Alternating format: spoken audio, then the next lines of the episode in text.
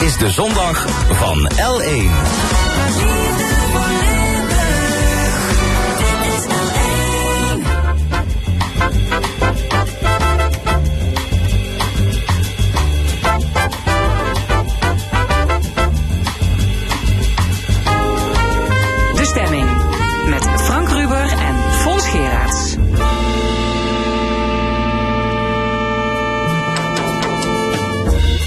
Welkom bij de stemming.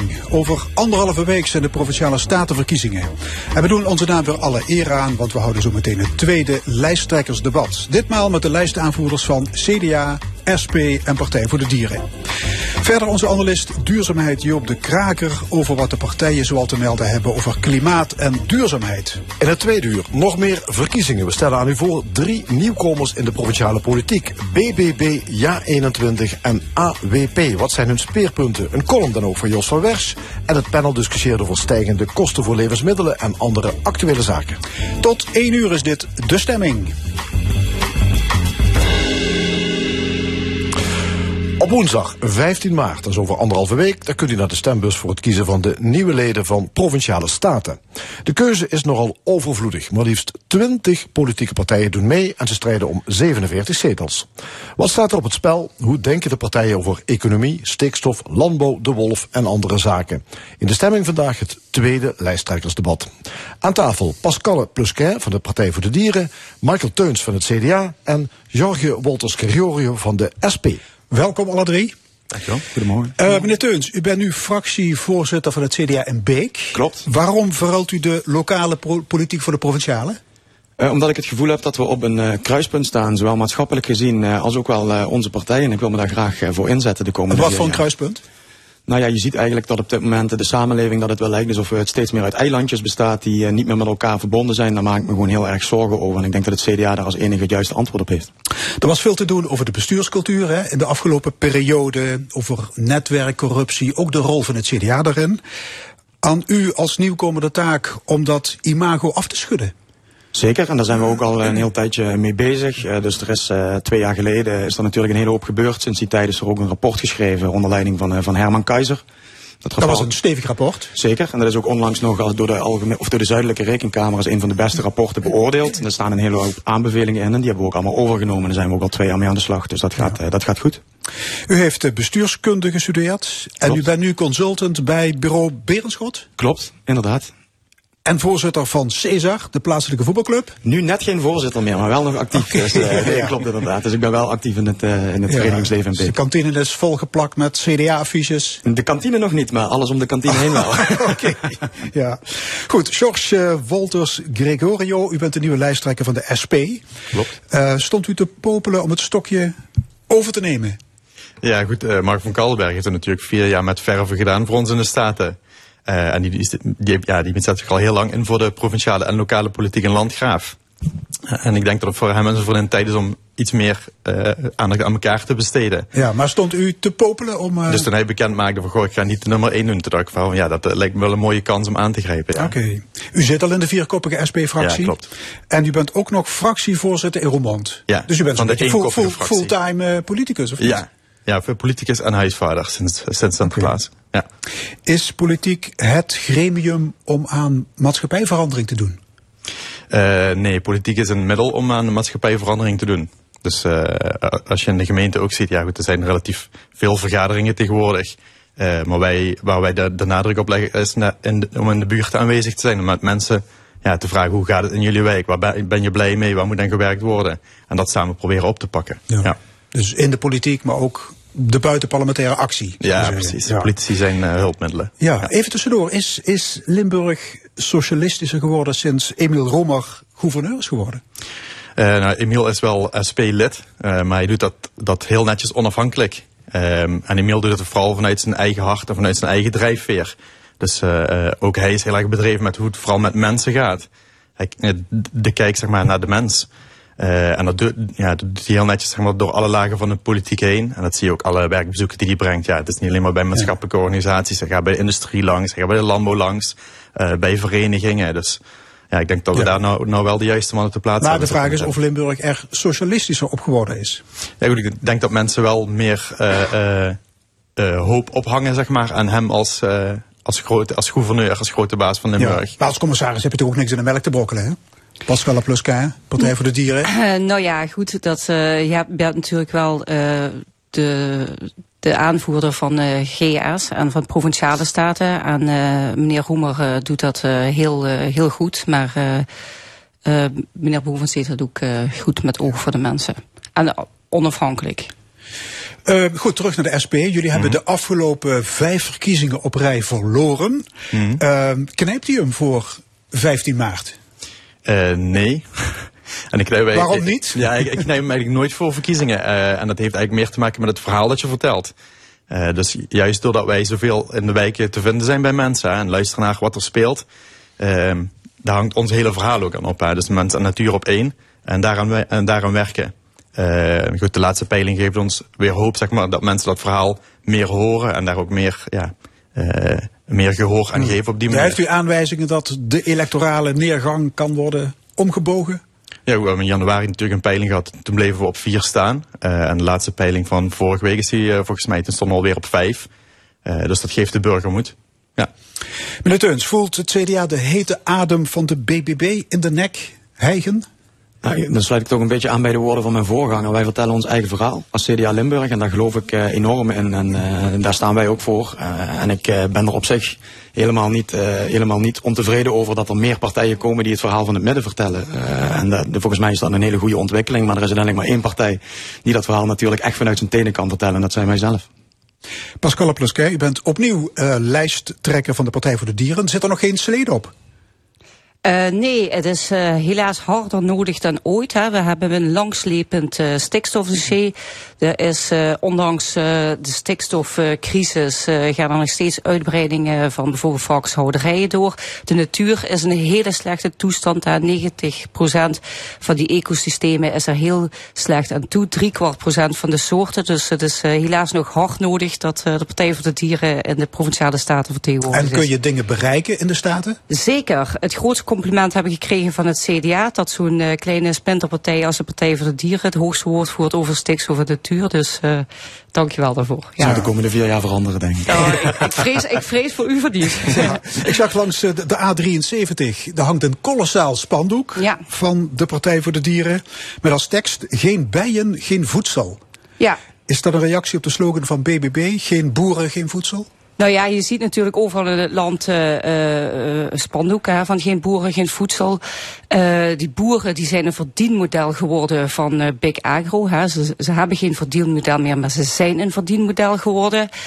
Er wordt geframed dat er geen voedsel meer zou zijn, maar de werkelijkheid is natuurlijk dat wij het meest dichte land ter wereld zijn, dat daardoor die biodiversiteit achteruit gaat. Dat ook de bijen natuurlijk. Hè. De wilde bijen die verantwoordelijk zijn voor het bestuiven van voedsel. Die gaan dood door landbouwgif. Uh, door monoculturen in de landbouw. En zonder bijen zijn er echt geen voedsel meer. En dus hoog tijd om die zaken recht te zetten. We hebben daar ook is, de, is de BBB jullie grote tegenhanger? Nou ja, de BBB is opgericht als tegenhanger voor de Partij voor de Dieren, ja. Het is net andersom. Ja. Ja. En uh, ja, als ik de peiling mag geloven, dan gaat Limburg nog veel rechtser stemmen dan vier jaar geleden. Helaas wel, ja, maar wij zullen ons, uh, wij hebben wel bewezen dat we ook als kleine partij natuurlijk een hele grote stempel kunnen drukken op uh, stikstofdossiers, hè, op landbouw, op natuur. Uh, zo hebben wij bijvoorbeeld ook een motie ingediend dat uh, van al die miljoenen die uit de provincie naar de landbouw gaan, dat er meer van de helft naar uh, biologisch en natuurinclusieve landbouw moet gaan. Want dat is de landbouw van de toekomst. En daarmee bungelen we in Limburg nog onderaan. We zitten maar op 2,9% biologische landbouw. Terwijl die vorm van landbouw juist een samen uh, hang met de natuur uh, gaat. Ja, jullie willen ook geen aanpassingen, jullie willen een complete systeemverandering. Ja, kijk, als je nu kijkt naar, uh, naar die boeren. We weten al 40 jaar dat er een mesoverschot is. Die boeren zitten in de klam van Big Agro, hè, van de veevoederfabrikanten, van de slachthuizen.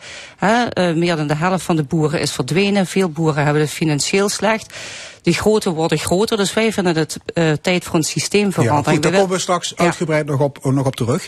Elke statenvergadering begon met een gebed. Dat is afgeschaft. 25 voor, 19 tegen. Jullie waren ook voor afschaffing, hè? Ja, ja wij de vinden echt dat uh, politiek en uh, ja, aan de kerk, de, het geloof, dat dat uh, echt gescheiden moet zijn. Teuns, is dat een gevoelig punt voor het CDA dat Nou, het- in de toekomst de hulp van de Heer niet meer wordt ingeroepen in het gouvernement? Nou, of je nou vindt of kerk eh, en staat nou wel of niet gescheiden moeten zijn. Het was natuurlijk geen openingsecht gebed. Het ging niet om het geloof. Het ging erom dat je aan het begin van de vergadering uitspreekt dat je luistert naar elkaar. Met waardering voor elkaars mening. En dat ieder dat mag doen vanuit zijn eigen overtuiging. En dat mag een geloofsovertuiging zijn, maar ook een andere overtuiging. En volgens mij, als we iets hebben geleerd de afgelopen vier jaar in provinciale staten in Limburg. Is dat het soms best goed is om even bewuster bij stil te staan dat je best goed naar elkaar mag luisteren. Dus in die zin eh, vind ik het zeer jammer dat het CDA de enige was die dat bezinningsmoment graag nog wilde houden. En de andere partijen dat hebben afgeschaft. Ja, daar is ook nog gesproken over een corpusbeeld van Christus, wat nog in, de, in de Statenzaal hangt. Kijk, en als je het hebt over een inclusieve samenleving, ja, dan, dan hoort zo'n corpus daar ook niet thuis. Ja, maar ik wil toch even graag terug naar het punt eh, dat het volgens mij helemaal niet zo slecht is om aan het begin van de vergadering stil erbij te staan dat je luistert naar elkaar en echt luistert. Dat je niet alleen maar one-liners roept en vervolgens ook weer wegloopt, bijvoorbeeld bij een interruptiemicrofoon. Volgens mij mag dat besef wel iets meer in provinciale staten. In de nacht van de verkiezingen bent u trouwens jarig, dan wordt u 29. Inderdaad. Dus het zal afhangen van de uitslag hoe uitbundig het feest zal worden Keurig gaat gevierd. sowieso uit de fles. We blijven altijd positieve mensen. Oké.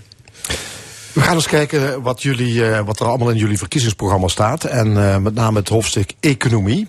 Eh, niet onbelangrijk natuurlijk. Eh, als je kijkt, het CDA is daar eh, ja, best behoorlijk duidelijk in. Althans, jullie zeggen we willen een, concurrent, de concurrentiepositie van de, de Limburgse bedrijven versterken.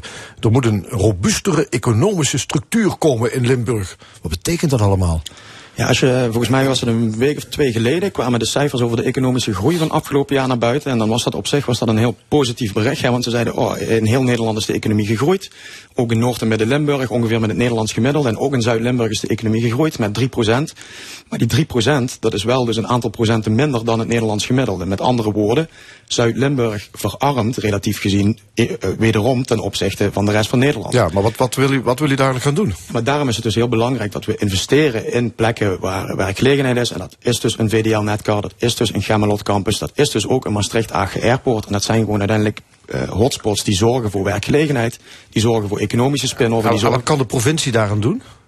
Nou, volgens mij hebben we de afgelopen vier jaar gezien dat de provincie daar heel erg veel kan doen als het gaat om die eh, plekken. En dat er ook heel veel discussie over is geweest. Ja, competitiever moet het worden. Limburg moet een competitieve provincie worden. En wij hebben ook in het verkiezingsprogramma staan, we moeten veel meer inzetten op innovatie. Want innovatie is uiteindelijk altijd de aanjager van transities. Die ook een aantal andere partijen die hier nu zitten ook graag die transities willen. Maar daar moet wel ook geld voor verdiend worden. Ja. Daar moeten ondernemers ook de kans voor krijgen. Ja, investeren, competitiever. Eh, wat eh, vindt de Partij voor de Dieren, Pascal Plusquet, daarvan? Ja, de eh, economische eh, groei is geen doel op zichzelf. Het, kijk, als je ziet dat eh, de rijken alleen maar rijker worden, hè, dat mensen in armoede leven en zelfs de middenklasse niet meer rond kan komen, dat er een heel groot tekort is aan arbeidskrachten, dan moet je als provincies keuzes kunnen maken welke soort bedrijvigheid je wil.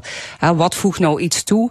eh, aan, de, aan het welzijn van mensen, aan dieren, aan natuur. En dat is niet VDL Netcar en dat is ook niet Maastricht Agen Airport. Dan zou je moeten kijken van wat voegt nou iets toe. Want we krijgen geen mensen meer. Eh, de natuur gaat achteruit. terwijl eh, een hele grote groep mensen eh, een financiële zorgen verkeert. Dus er is echt ook een systeemverandering nodig. Van wat wil je nou? Groei is geen doel op zich meer. Nee, je zult echt een keuze moeten maken als provincie, maar natuurlijk ook landelijk, van welke soort economie wil je nog? Wat voegt waarde toe aan het leven van de Limburgers en natuurlijk En dat is niet investeren in al die bedrijven die net genoemd werden. VDL Netcar, eh, Gemmelot en dergelijke. Nee, ja, natuurlijk niet. Die mensen wat daar werken, hè, dat zijn niet alleen de mensen ehm, die al in armoede leven, eh, die geraakt worden, maar ook die middenklasse, die kan niet meer rondkomen. Hè. Die, kan, die kunnen hun rekeningen niet betalen. Terwijl de economie meer groeit en groeit. Dat, Ja. dat duidt aan dat het systeem, dat er echt een systeemverandering nodig is. dus Maar- waar zou je dan in moeten investeren? nou, bijvoorbeeld in eh, eh, een omschakeling van de intensieve landbouw en veehouderij naar bijvoorbeeld de biologische landbouw. Dat levert ook werkgelegenheid op. En naar bedrijven die mee kunnen helpen in de energietransitie. Eh, dan heb ik het ook over isoleren. Je kunt kijken van hoe kun je die omslag maken naar een plantaardige eiwittransitie. 66% van de oppervlakte in Limburg is in gebruik voor die landbouw. Terwijl die sector eigenlijk maar 1% le eh, levert aan het bruto nationaal product. Maar wel verantwoordelijk is voor heel veel problemen. Dus je moet echt kijken wat, wat levert nou een bijdrage aan, aan voor mensen, dieren milieu Ja. en natuur. Ik ben wel, ik ben wel heel benieuwd, en mevrouw Pluske, want u zegt, eh, u heeft het terecht, denk ik. Michael over- Teun, CDA is dit. Ja? Ja, dank u. U heeft het terecht, over, denk ik, over eh, de armoede onder bepaalde delen van de bevolking. En ook die groep wordt ook steeds groter. Hè. Daar maken wij ons ook grote zorgen over. Maar ik vraag me wel af, als we geen VDL's hebben, als we geen Gemmelots hebben, waar moeten die 6000 eh, FTE van VDL, waar moeten die dan werken? En als we allemaal alleen ook biologisch gaan eten, als je nu kijkt in de supermarkt, wat het kost om biologisch te eten, waar moeten die mensen dat überhaupt van betalen? Dus ik ben wel heel erg benieuwd wat het perspectief is vanuit uw partij voor die groep mensen. Want ik Nou, hoor de geen partij, alternatief. de Partij voor de Dieren heeft bijvoorbeeld een motie ingediend eh, om ehm, eh, de, BTW op groente en fruit eh, af te schaffen. Dus ja, er zit een hele systeemverandering achter. En over werkgelegenheid, nou, er is, er is heel, er is een schreeuwend tekort aan personeel, aan, aan, aan, aan mensen. Eh, dus je moet ook gewoon kijken van waar, gaan, waar zijn mensen nodig. Eh, en in welke soort economie willen we? Er zijn ook heel veel mensen nodig voor die energietransitie. Voor het isoleren van woningen, isolatiematerialen voor woningen, plantaardige eiwitten. We, we, we telen nou er, voer is, er, er is een hele hoop werk, eh, zegt u, eh, ligt best wel voorhanden. Ik ben benieuwd naar het standpunt van de SP. CDA zegt eh, investeren in die bestaande bedrijven. Mhm. Eh, Partij voor de Dieren zegt helemaal anders. Wat zegt de SP? Eh, ja, ik ben blij dat ze allebei eh, de problemen zien die wij ook al decennia zien. En een stukje van, elk, elk een stukje van dat verhaal vertellen. Ehm, maar goed, u geeft net al aan van de een wil heel veel investeren en de andere zegt nou niet meer daarin investeren. En, en de waarheid ligt toch echt in het midden. Eh, want je kunt niet zeggen, je kunt niet langer zeggen we bouwen heel Limburg vol met logistieke centra. We laten elke fabriek eh, eh, ongelimiteerd groeien. Maar je moet wel oog houden voor de mensen die daar werken. Dus je kunt niet eh, 4000 mensen van VDL zomaar op straat zetten. Daar zul je iets anders voor moeten vinden. En ook de provincie heeft daar verantwoordelijkheid in. Ehm, en we hebben pas ook met, met het MKB, met Bouw in Nederland bijvoorbeeld gepraat.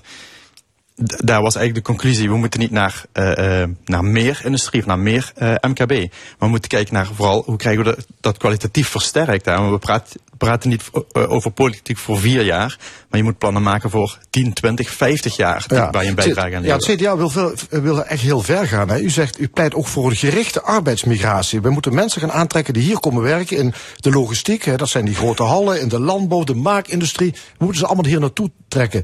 Waarom eigenlijk? Als het werk hier niet is, eh, waarom, eh, waarom zou je die mensen moeten halen? Ja, dus er wordt hier net aan tafel de suggestie gewekt, we moeten niet meer in bepaalde vormen van de economie eh, investeren. En dan gaan die mensen vanzelf ergens anders werken. De waarheid is anders. We waren vorige week waren we allemaal bij eh, de Hogeschool Zuid, ook bij het debat. Daar werd ons door de lectoren verteld.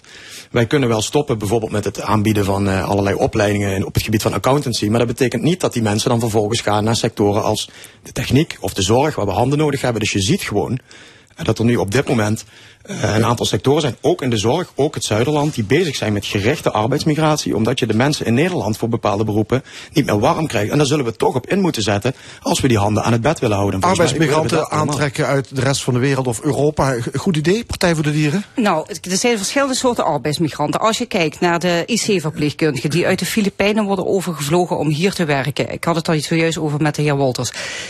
Als wij de Nederlandse verpleegkundigen een fatsoenlijk salaris eh, bieden, dan blijven die. Dus de zorg is natuurlijk uitgekleed door eh, partijen als de VVD en de CDA en de regering jarenlang. En daardoor krijgen we niet meer genoeg mensen. Dus dat is één punt. Verder werken veel arbeidsmigranten in heel vervuilende sectoren. In de intensieve veehouderij, in die logistieke dozen.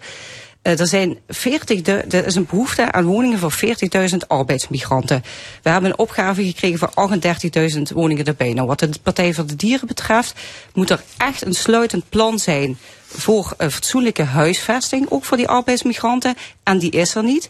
En op papier eh, is het allemaal mooi geregeld. Maar als je nu kijkt in Echel, gemeente Peel en Maas, eh, daar komen nog acht varkensstallen bij. En daar worden arbeidsmigranten naast tussen de megastallen ingeplaatst. Dus op papier hebben we allemaal mooie woorden, maar de realiteit is anders. Ja, SP, arbeidsmigranten meer naar Limburg halen of niet? Eh, nou, we hebben op dit moment al een eh, probleem met migratie. Dus de, de ene partij legt de schuld bij eh, asielzoekers, eh, wat onterecht is. En de andere partij eh, erkent wel dat er eh, migranten nodig zijn. Maar kijkt weg voor de problemen die dat met zich meebrengt. Bijvoorbeeld in een woonwijk waar ze allemaal worden gehuisvest. Ehm, En de- je kunt ja, ze ook de- niet bij de megastal gaan plaatsen, Nee, toch? precies. De, de, de politiek zal daar verantwoordelijker mee om moeten gaan. En serie- serieuzer naar de eh, problemen moeten kijken die dat met zich meebrengt. Ja, mensen komen hier naartoe en we hebben de woningen niet. Dan moet je je afvragen, is die industrie er hier dan op zijn plek? Ja, dat is de vraag aan het CDA. Hè? Jullie vinden van wel dat, eh, dat je best bedrijven hier mag neerzetten. En dat je van elders mensen gaat halen om hier te werken. Hoezo? Nou, volgens mij bestellen we allemaal wel eens een pakketje bij bol.com. En het irriteert mij ook mateloos dat er altijd wordt gesproken over die logistieke dozen die je overal ziet. En we zien die dozen omdat ze op de juiste plek liggen. Omdat ze naast de snelweg liggen. Omdat ze op bedrijventerreinen liggen. En wij zeggen in het verkiezingsprogramma, het is niet zo dat alles overal kan. We moeten niet heel Limburg volbouwen met logistieke hallen. Maar het is ook niet zo dat nergens niets kan. En wij pleiten er dus voor dat de provincie een aantal plekken aanwijst. Bijvoorbeeld rondom Greenport Venlo. En bijvoorbeeld eh, in, in Parkstad is er ook nog zo'n plek rondom eh, de oostflank van Brunsum waar het wel mogelijk is om dat soort ontwikkelingen mogelijk te maken. En ja, daar moeten ook mensen werken. Zo is het gewoon. Maar, maar Pascal Wij zijn, een, wij zijn een gratis omrijland. Hè? Dat moeten we vooral Ja. niet vergeten. In, in België en, en eh, eh, Duitsland zijn heffingen voor de transport, hè? Voor, de- voor, de, voor, de, voor het verkeer. Dat hebben we in, in Limburg of in Nederland niet. En Limburg wordt daarmee eh, eh, echt ja, gebruikt om gratis om te rijden. Dus er worden omwegen gemaakt, omdat men niet hoeft te betalen om door, Ne- door Nederland te rijden. En dat is er wat aan de hand is. We hebben geen mensen, er is een groot tekort aan MBO'ers. Eh, we kunnen die eh, arbeidsmigranten eh, vaak niet ver- een goede huisvesting geven. Dat is wat er speelt. En de Partij voor de Dieren heeft gepleit voor een moratorium, een bouwstop op die logistieke dozen. Helaas eh, staan we partijen als CDA, VVD eh, daartegen. Oké, we zetten de discussie zo meteen voort. Dan onder meer over stikstof, natuur en landbouw. Hier is Van Morrison, Wild Night.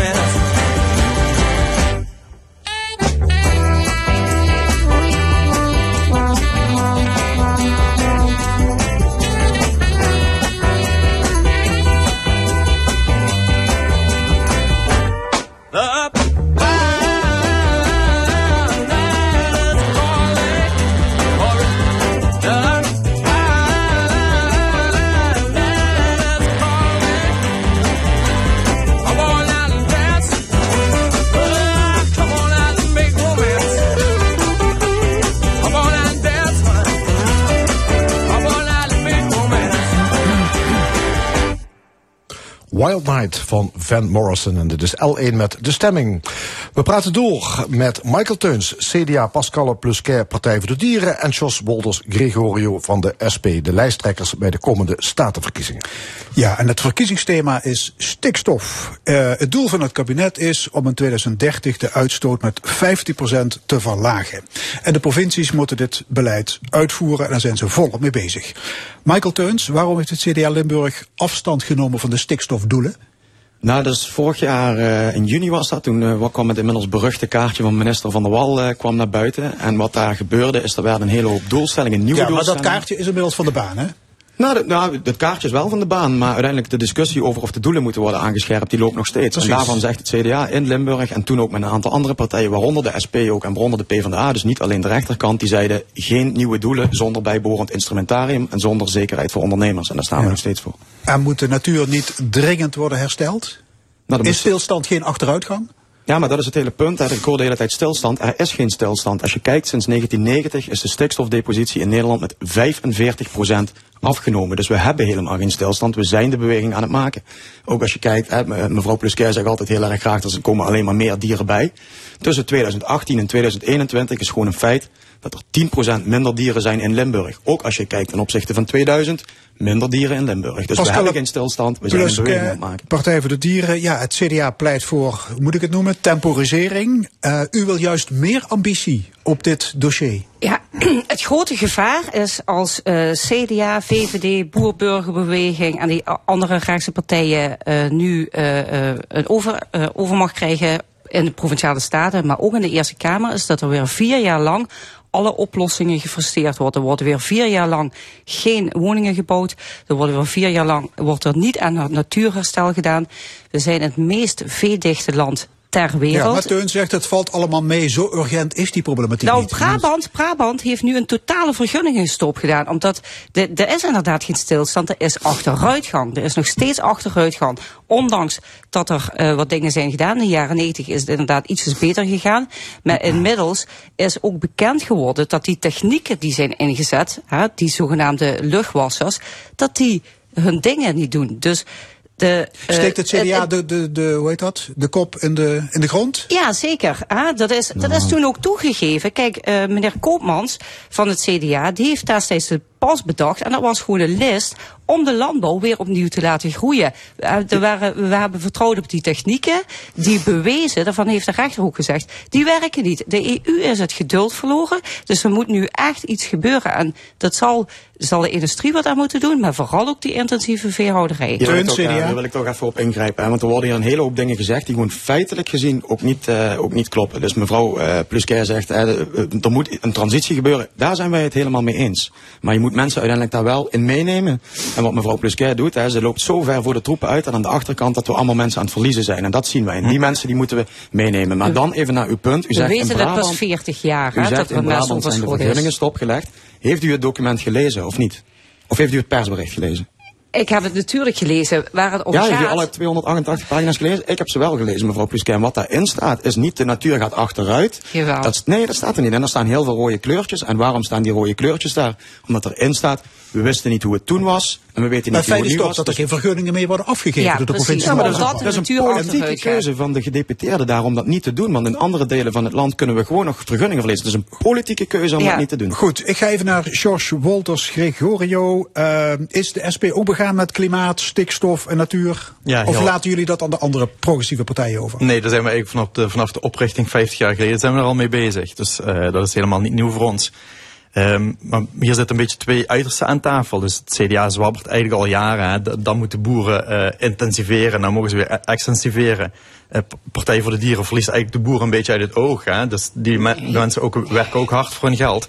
Ehm, eh, volgende week zitten wij bijvoorbeeld weer met het LTB om tafel om te kijken hoe maken we die transitie allemaal. En dat, dat is wat je moet Dus doen. de. SP heeft de derde weg uitgevonden. Dus een echte Nee, middenpartij bent u. Nee, helemaal niet. Maar je, je moet wel in gesprek blijven met de mensen waar het over gaat. En heel vaak praten we wel over boeren en zijn we bezig met regels verzinnen van, van achter een bureau. Eh, eh, maar die verandering die komt alleen maar van de vloer als je mensen meekrijgt. Ja, maar jullie pleiten wel, staat het programma, voor omschakeling naar duurzame landbouw, gericht op een eerlijke prijs voor de boeren. Ja, en dat moet het ook zijn. Dus eh, de, de, stikstof, of stikstofdiscussie gaat heel veel over stikstof wel of niet. Hè. Mensen zeggen, ik ben uh, scheikundige, dus ik weet er alles van. De ander zegt, nee, ik weet er om een andere reden van alles van. Uh, maar het feit is, daar gaat het niet alleen over. Hè. Boeren moeten niet alleen maar weg. Er zijn een heleboel meer uh, sectoren die moeten bijdragen. De luchtvaart moet bijdragen. De banken mogen een keer een eerlijke deel bijdragen om de boeren te ondersteunen in plaats van alleen maar uit te kleden. En daar is de politiek voor nodig om iedereen aan die tafel te krijgen. En zo de boeren mee te krijgen naar die transitie. Maar toch even in de scherpte. In de, in de scherpte ja. u, u, zegt wel hè, duurzame verdienmodellen met een eerlijke prijs. Ja. Volgens mij is niemand aan deze tafel dat tegen. Maar ik ben wel heel benieuwd, wat gaat de SP, wat wil de SP dan concreet doen de komende vier jaar om dat voor elkaar te krijgen? Wij hebben daar hele concrete ideeën over. Ik ben ook benieuwd naar die van u. Meneer Teuns, wacht even. 3000 piekbelasters vlakbij Natura 2000 gebieden. Die kunnen kiezen tussen uh, uitkopen, uh, verhuizen of milieuvriendelijk produceren. Wat is daar mis mee? Nou, volgens mij is er niks mis mee als mensen uiteindelijk een keuze kunnen maken op de lange termijn. Maar wat je nu ziet op dit moment, uh, de, de, provincie Limburg is al bezig geweest met 25 bedrijven vrijwillig aankopen. Daar zijn -hmm. wij op zich helemaal niet op tegen, omdat die regeling er is en hij wordt betaald door het Rijk. Maar wat ik nu zie, Limburg heeft een opgave, een stikstofreductieopgave van het Rijk, even de cijfers van 3000 kiloton. Met die 25 bedrijven die nu zijn uitgekocht, is er een besparing gerealiseerd van 125 kiloton. Met andere woorden, als we deze weg opgaan, het is een doodlopende weg, want we zullen nooit die hele reductie uh, kunnen reduceren met het gebied van stoppers. Dus wij zeggen als CDA, stop met de focus op de stoppers. Ga je focussen op de blijvers, met de mensen die wel Oké, okay, wat, wat wil het CDA met de veestapel? De veestapel is voor ons helemaal geen doel. Wij willen uiteindelijk ook minder stikstof, maar we willen ook perspectief voor boeren. Dus wij zeggen, focus je op die ondernemers die door willen. We hebben gepleit voor een blijversfonds een blijversfonds wat, uh, waar, we, waar we 25 miljoen euro provinciaal geld in willen stoppen. Waar we het Rijk vragen om dat bedrag te verdubbelen voor 50 miljoen euro. Dat is ter vergelijking het huidige landbouwbeleid van de provincie is 20 miljoen euro. En dat bedrag willen wij investeren in de toekomst van agrarische ondernemers. Okay. In innovatie, ook in omschakeling naar duurzame ja, Maar zou u willen dat het nieuwe provinciebestuur straks niet meewerkt aan bijvoorbeeld gedwongen uitkoop van boeren? Absoluut. Wij zullen nooit meewerken aan gedwongen uitkoop als CDA Limburg. Pluska, Partij voor de Dieren. Ja, ik wil even iets Jullie willen trouwens de veestappen met 70% inkrimpen, hè? Ja, dat klopt. En dat is precies die 70% die uh, ook voor de export is. Wij uh, importeren uh, voedsel uit, haven, dat voortkomt uit ontbossing in Zuid-Amerika. we telen geen voedsel voor mensen hier, maar varkensvoer en, en voer voor koeien. Uh, we blijven daardoor met een gigantische hoop stront zitten. 3700 miljoen kilo mest per jaar. Dat is uh, ongeveer 3300 uh, kilo per Limburger per jaar. Hè? Varkens, koeien en kippenmest. Nou, dat, dat dat geeft enorme problemen. Van de stikstof natuurlijk, maar ook voor, het, ja, dan heeft u voor de bodem, de, de hele systeemverandering. Ja, waar u... de Partij voor de Dieren heeft hier een manifest voor het platteland ontwikkeld. Wij willen meer boeren die in samenhang met de natuur gaan boeren, maar wel met minder dieren. Ja. En dat er een extensivering plaatsvindt. Maar stel dat straks BBB, CDA, PVV, VVD de dienst uitmaken, dan kun je er gif op innemen. Dat toch flink op de rem wordt getrapt. Nou, letterlijk en figuurlijk. Hè. Er wordt ook heel veel landbouwgif gebruikt. Als je daarnaast woont, dat, dat is dat zelfs al terug te vinden in luiers van baby's. Dus dat is gewoon heel slecht voor uh, het dierenwelzijn uh, natuurlijk. Voor de gezondheid van de mensen en voor de staat van de natuur en het platteland. Uh, en we zien ook in de praktijk, hè, we hadden het net over die miljarden van het Rijk die worden uitgegeven. Maar in Echel, gemeente Peel en Maas, komen er gewoon nog 38.000 varkens bij. Ja, er komen enorme megastallen. Ja, er komen in acht ja. megastallen bij. Ja, maar tot, en de, daar de, is het CDA een voorstander van. En dat zijn niet verplaatsingen, dat is ook echt de facto een uitbreiding. En gaan dat maar eens aan die Laatste 1200 mensen korte uitleggen. reactie Teuns, CDA. Ja, mevrouw Pusquet is Partij voor de Dieren, wij zijn meer de Partij voor de Mensen. Maar u speelt enorm op de onderbuik in. Want u noemt hier nou, allemaal dingen als landbouwgif, als megastallen. Ja, dat het is verhaal ligt gewoon zo? genuanceerder. want die stal in Echel die daar wil uitbreiden, die ligt in een landbouwontwikkelingsgebied. Naast 1200 mensen. Dat is aangewezen door uh, de overheid dat die mensen daar naartoe mogen. Uh, er is uiteindelijk macro gezien gaat de stikstof altijd omlaag, want die ruimte moet ergens vandaan komen. En dan wil ik toch nee, want die, want die, ja, nee, want die technieken, die zijn, die technieken zijn ja. onderuit gehaald door de rechter. Die vergunning die is afgegeven door provincie Limburg. Die is afgegeven op basis van technieken waarvan de hoogste rechter heeft gezegd, die werken niet. Ja, maar mevrouw, feiten. uit- Als, als u echt, als u het echt goed voor als u Elkaar laten goed- uitpraten is nu al moeilijk. Ja, precies. Ja, dat, dat valt mij ook op, ja. Als u het echt goed voor heeft met die mensen en als u zegt op het gebied van stank, waarom heeft u dan in december wel in Provinciale Staten een voorstel ingediend wat wel ruimte geeft aan bijvoorbeeld LIVAR-concepten die dan diervriendelijk zijn. Maar geloof me, voor mensen die vele malen meer stinken. En dat mag dan wel van u. Dus u moet gewoon eerlijk zijn. U Dat heeft maar één agenda zetten. en dat, Dat is een wil ik- kleinere veestapel. Dat is Dat uw is- enige agenda. Nee, want dat Nou, is één zin en dan sluiten we dit mensen en onderwerp af. gezondheid. En dat amendement wat wij hebben ingediend, heeft het CDA overigens ook mee ingediend. Ik heb Absoluut. dat samen met de VVD ingediend. En dat is omdat er een omslag nodig is naar biologisch en natuurinclusieve landbouw. En, die, en is, zijn nu maar twee varkensboeren in Limburg waar de varkens buiten mogen lopen. En varkens die buiten lopen, die stinken niet, meneer Teuns. Die varkens die op elkaar gepropt zitten, dat geeft een enorme stankoverlast. Risico's voor zoonose, varkenspers bijvoorbeeld. En de gezondheid van de omwonenden. Oké, we gaan naar, we hebben nog even een paar eh, onderdelen uit de verkiezingsprogramma's gehaald. Even kort jullie reactie. De Wolf is welkom in Limburg.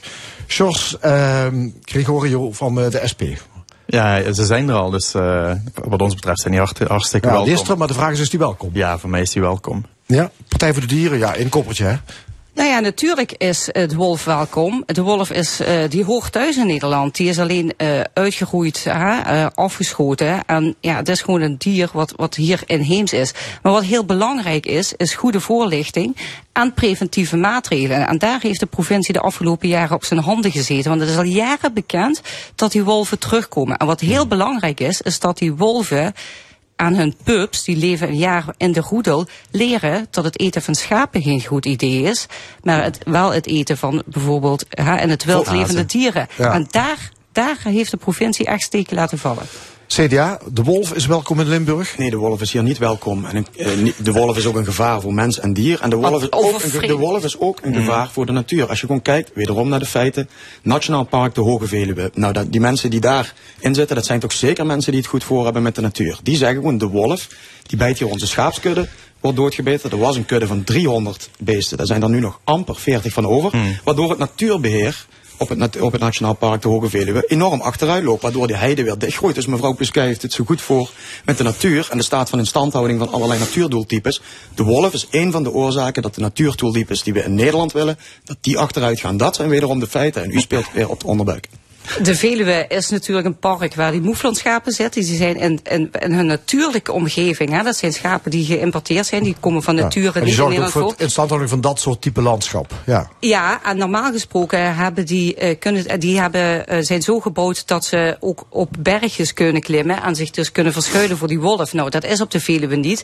Hè? En we hebben heel veel schapen en die moet je goed beschermen.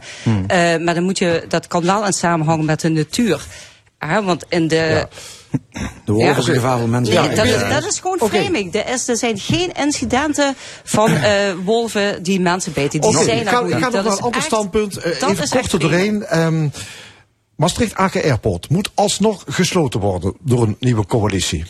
SP. Eh, ja. ja, goed. Wij hebben die motie destijds eh, sowieso al voor sluiting gestemd.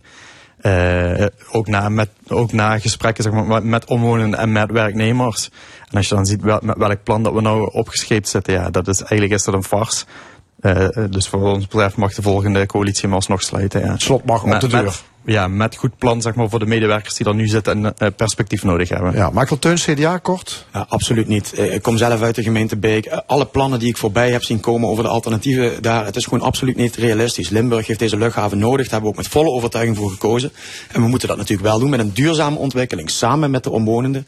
Eh, waarvan ik er een hele hoop ken. En geloof me, dat is gewoon heel erg goed mogelijk. En het is heel erg belangrijk, want het is een belangrijke economische motor voor Limburg. Ja, Partij voor de Dieren, sluiten Nou ja, de precies. luchthaven. Kijk, eh Partij voor de Dieren die pleit al heel lang eh, voor sluiting van Maastricht-Agen Airport. En ik ben blij dat ook eh, de, deze periode nu ook andere partijen zich hebben aangesloten. Zoals de SP, D66, Partij voor de Arbeid, die eerst Dus- dus tegen ja. waren.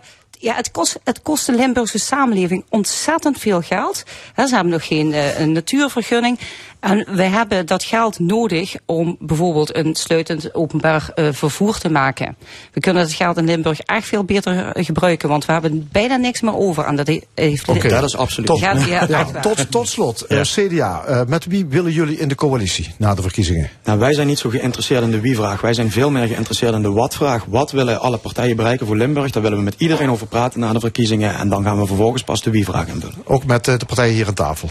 Nou, dus er zijn een hele hoop partijen, waaronder de PVV, maar ook zeker de Partij voor de Dieren, die ideologisch gezien heel ver van ons afstaan. Maar dat wil niet zeggen dat je niet gewoon een gesprek over de wat-vraag kan Ja, Partij voor de Dieren, met wie zouden jullie wel en niet in de coalitie willen? Nou, voor ons is het eh, in de coalitie komen geen doel op zichzelf. Hè. Wij vinden het heel belangrijk dat wij eh, onze stempel kunnen drukken op zo'n natuurdossier. Hè, wat, wat, wat heel erg achteruit is gegaan in Limburg op die stikstofdebatten. Ja, u bent liever Maar een moet getuige wel- partij. Nee, helemaal niet. Kijk, als, eh, als er voldoende eh, terugkomt, eh, als er da- daadwerkelijke transitie in de landbouw gaat plaatsvinden, als er daadwerkelijk natuurherstel gaat pla- plaatsvinden, dan zijn wij altijd bereid om mee te praten. SP, met wie willen jullie de volgende coalitie in, als het Ja, kan? nou, dat is nog geen 15 maart, eh, maar we gaan met iedereen in gesprek om een sociaal mogelijke coalitie te vormen. Want dat is wat de werkende klasse in Limburg uiteindelijk nodig heeft.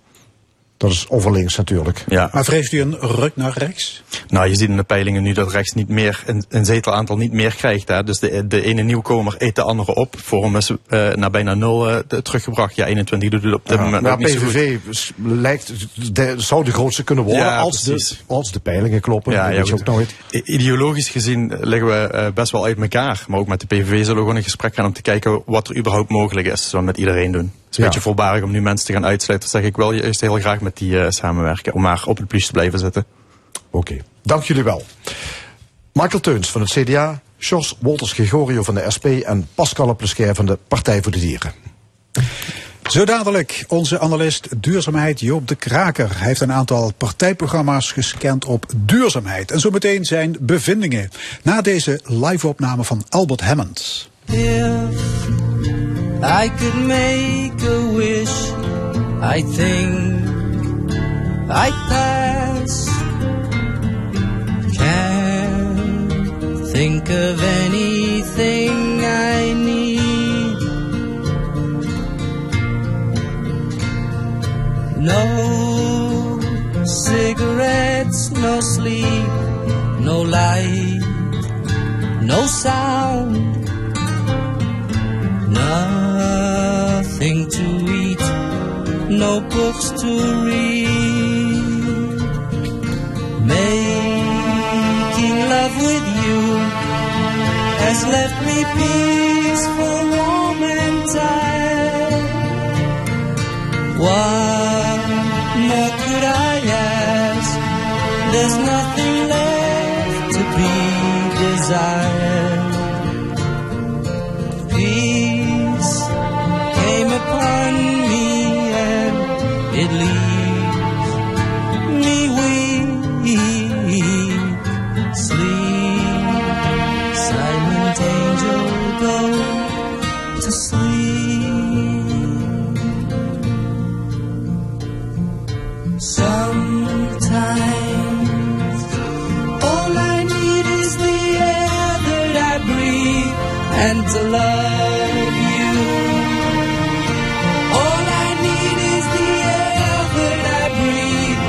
still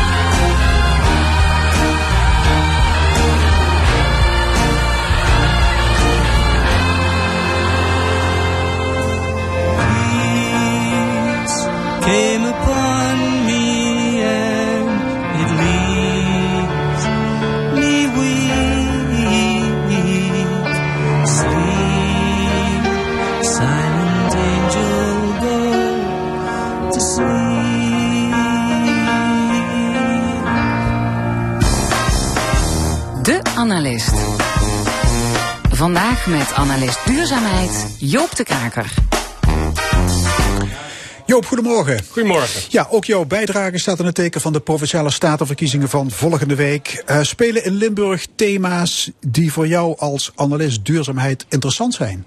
Uh, zeker, zeker. Ik heb uh, het L1 kieskompas ingevuld om een beeld te krijgen van de thema's die spelen. trouwens, mijn complimenten voor het kieskompas. Ik vond het heel goed opgezet. Vooral omdat veel stellingen gaan over dilemma's. Dus over keuzes die de politiek moet maken. Zoals voorbeeld, bent u voor uitbreiding of verbreding van provinciale wegen... ook als dat ten koste gaat van de natuur? He, dus dat is echt een, een keus die dan gemaakt moet worden. Het interessante is trouwens te zien in de uh, verkiezingsprogramma's... Uh, worden die dilemma's vaak uit de weg gegaan. He, ze worden vaak niet benoemd. Of er wordt uh, gezegd van nou, dat gaat eigenlijk prima samen. Um, nou, dat kieskompas bestaat uit uh, 30 stellingen. Uh, voor wie het nog niet heeft ingevuld. En meer dan de helft uh, van die stellingen gaat over natuur, milieu en duurzaamheid. En dat is ook niet zo vreemd als je bedenkt dat de provincie gaat bestuurlijk vooral over ruimtelijke ordening en leefmilieu. Mm. Ja, je bent dus complimenteus over ons uh, kieskompas. Ja. Onze economieanalist uh, Bart Verspaken vorige week, die was er minder over te spreken. Maar goed, ieder zijn, ieder zijn mening. Heeft dat kieskompas jou geholpen bij het maken van een keuze? Uh, nou, ik kies al jaren uh, hetzelfde bij uh, provinciale verkiezingen. dus ik vond het leuker om te kijken wat er uit zou komen als ik precies het tegengestelde antwoord zou invullen. Dus dat, dat was heel interessant. Ik zal er verder niet op ingaan, want interessant. dan weten we meteen hoe je, ja. wat je voorkeur is. Interessanter maar... dan wat mijn voorkeur is of mijn afkeer is natuurlijk wat deze verkiezingen gaan betekenen voor milieu, natuur en duurzaamheid in, in Limburg. En ik heb daarom gekeken naar de standpunten van de partijen die volgens de prognoses de verkiezingen gaan winnen. Oké, okay, wel linker soep, want peilingen kunnen wel eens flink de plank misslaan. Uh, ja, uh, nee, dus ik heb het over peilingen. Oké, okay, dus peilingen. alles onder okay. voorbehoud. En, en, welke partijen heb je geanalyseerd? Uh, dus volgens de prognoses krijgt de PVV en de VVD krijgen allebei twee zetels bij. En daarmee worden ze de grootste fracties in de provinciale staten, nummer 1 en 2. De boer-burgerbeweging staat in de peilingen op vier zetels, ja 21 op twee. En die partijen komen daarbij allebei uh, nieuw binnen in de provinciale staten. Uh, dus ik heb uh, met behulp van het kieskompas de standpunten op het vlak van milieu, natuur en duurzaamheid van die vier partijen bekeken. Dus PVV, VVD, Ja 21 en Boer-Burgerbeweging. Oké, laten we daar eens naar gaan kijken. wat is jou opgevallen in die standpunten als je het hebt over duurzaamheid? Nou, uh, laat ik maar met iets positiefs beginnen. Uh, net als ik uh, blijken die partijen een diepe liefde te hebben voor het Limburgse natuur en het Limburgse landschap. Het gaat voortdurend over het unieke landschap en de prachtig mooie natuur in Limburg. dus dat vond ik natuurlijk heel fijn om te lezen. Het, het, slechtste nieuws is dat als het gaat over conflicten tussen natuur en landschap aan de ene kant en andere thema's aan de andere kant, dan wordt er stevast gekozen uh, voor die andere partijen. Dus economische ontwikkeling, landbouw, recreatie, uh, woningen, wegen. Het heeft allemaal voorrang boven natuur en landschap. Uh, als je trouwens in de programma's kijkt, dan wordt dat zelden heel uitdrukkelijk gezegd. Hè? Dan wordt meestal gezegd van nou, het wordt niet benoemd of het kan uh, prima samengaan, maar in de praktijk betekent het eigenlijk dat natuur en landschap altijd aan het kortste eind trekken. Um, ja, dat zien we al decennia. Wat we nu zien met de stikstofcrisis is daarom eigenlijk heel uniek. Uh, voor het eerst heeft de rechter echt een keiharde grens getrokken dat natuur en landschap uh, niet verder achteruit mag gaan. Ja, dus, dus jij zegt deze partijen uh, die, ja, die, die zetten op papier wel dat ze natuur en landschap heel belangrijk vinden, maar ze gaan eigenlijk de, de conflicten uit de weg op, op al die terreinen? Nou, op papier uit de weg, maar in de praktijk wordt voor het andere gekozen. Uh, er is trouwens één uitzondering, moet ik uh, melden.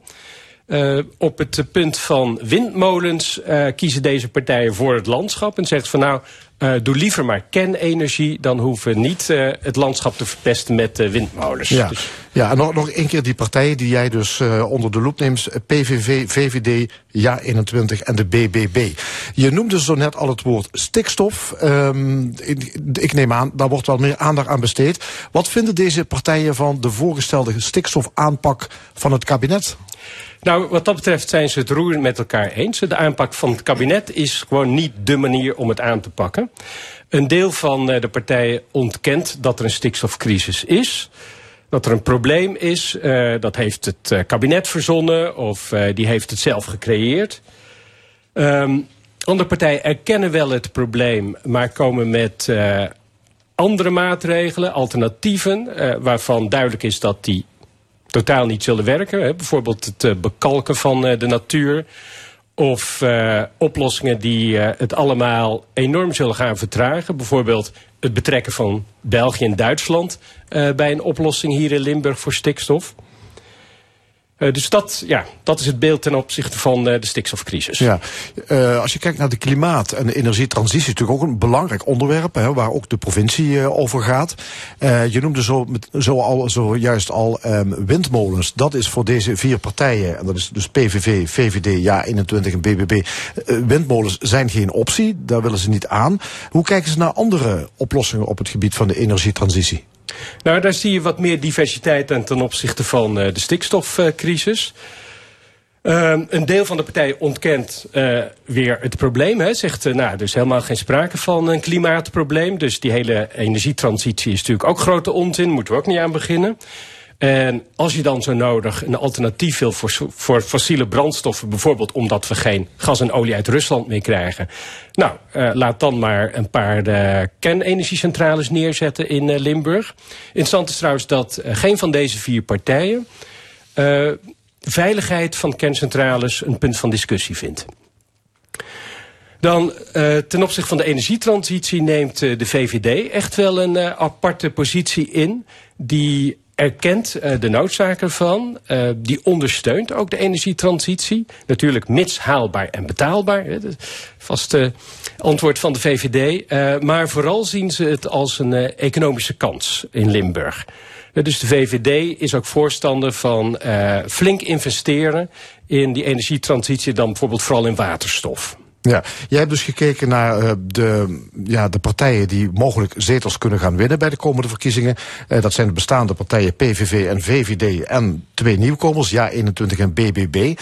Uh, stel, het gaat ook zo uitpakken zoals in de prognoses uh, voorspeld. Um, wat zou dat gaan betekenen straks in de, met de nieuwe verhoudingen in provinciale staten en wellicht dus ook in de coalitie in uh, gedeputeerde staten? Ja, nou, daar kan ik kort over zijn. Voor milieu, natuur en uh, duurzaamheid zou dat niet best zijn. Hè? Echt niet best. En het punt is niet dat ik het niet eens ben met de politieke posities van deze partijen. Het punt is dat een probleem niet verdwijnt door te ontkennen. Hè? Of om door maatregelen voor te stellen die evident niet werken. Dat is namelijk precies wat nou een hele reeks kabinetten al jaren heeft gedaan. En waardoor de energietransitie en de stikstofcrisis zulke enorme problemen zijn geworden.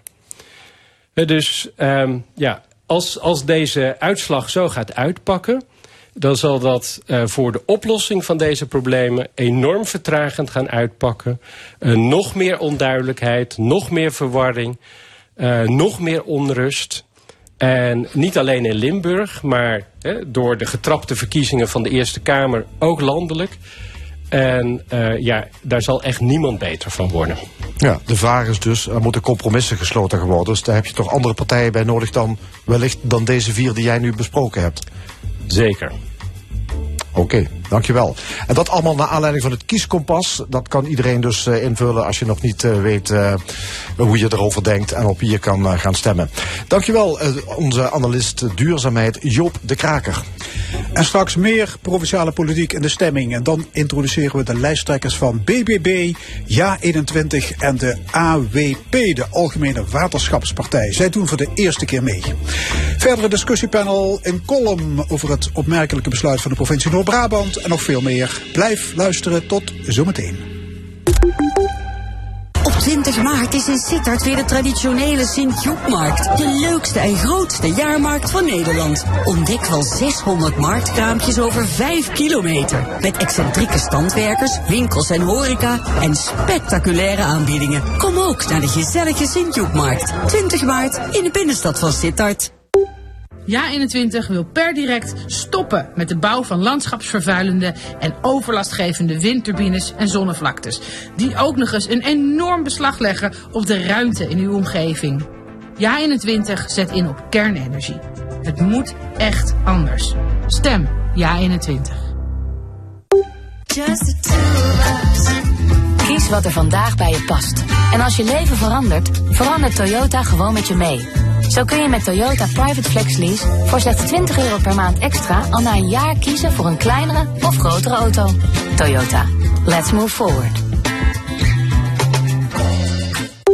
In deze koelere tijden is een nieuw type mens ontstaan. De warmtejagers. Die vinden altijd simpele manieren om energie te besparen. Met een comfortabel IKEA-pleed voor op de bank bijvoorbeeld. Zo worden de koudste dagen de warmste. IKEA, een wereld aan ideeën. Kies wat er vandaag bij je past. Voor maar 20 euro extra per maand kun je met Toyota Private Flex Lease al na een jaar kleiner of groter gaan rijden. Bereken je tarief op toyota.nl. Bent u op zoek naar een aantrekkelijke investering? Kies dan voor een recreatiewoning van Europarks. Met meer dan 65 vakantieparken in Europa kunnen wij u altijd een passend voorstel doen. Maak kennis met de investeringsmogelijkheden. Kijk voor meer informatie op europarksverkoop.nl. De reisgids Schort over de grens Frankrijk. Alle leuke plekken en adresjes uit de televisieserie. Wijnproeven bij de wijnboeren uit Gort over de grens. De reisgids ligt nu in de winkel. Alvast santé. Dit is L1 met het nieuws van 12 uur. Gert Kluk met het NOS-journaal. Op een conferentie van de Verenigde Naties is een akkoord bereikt over bescherming van de oceanen. Het akkoord moet vervuiling en overbevissing van de oceanen en andere internationale wateren tegengaan. Nu is iets meer dan 1% van de zeeën beschermd. Dat moet over zeven jaar 30% zijn. Het akkoord volgt op jaren van gesprekken en mislukte VN-toppen. Uiteindelijk zijn 180 landen het nu eens geworden. Deskundigen spreken van een belangrijke stap. Voetbalfans van Volendam en Emmen zijn gisteren met elkaar slaags geraakt. Op beelden die online circuleren is te zien dat tientallen supporters elkaar te lijf gaan, onder meer met fietsen. De ongeregeldheden volgden op de wedstrijd Volendam-Emmen, die door de thuisploeg met 3-1 werd gewonnen. Volgens de politie zijn drie agenten door supporters mishandeld. Een man van 33 uit Emmen is opgepakt. In Rotterdam-West zijn zes woningen in een appartementencomplex ontruimd vanwege instortingsgevaar. Een bewoner hoorde vanochtend een knal en zag een stofwolk. De brandweer constateerde daarna dat het gebouw van twee woonlagen kan instorten. Over de oorzaak is nog niets bekend. In het complex werd aan de fundering gewerkt. China verwacht dit jaar voorzichtig economisch herstel na drie jaar van strenge coronamaatregelen en een terugslag voor de economie.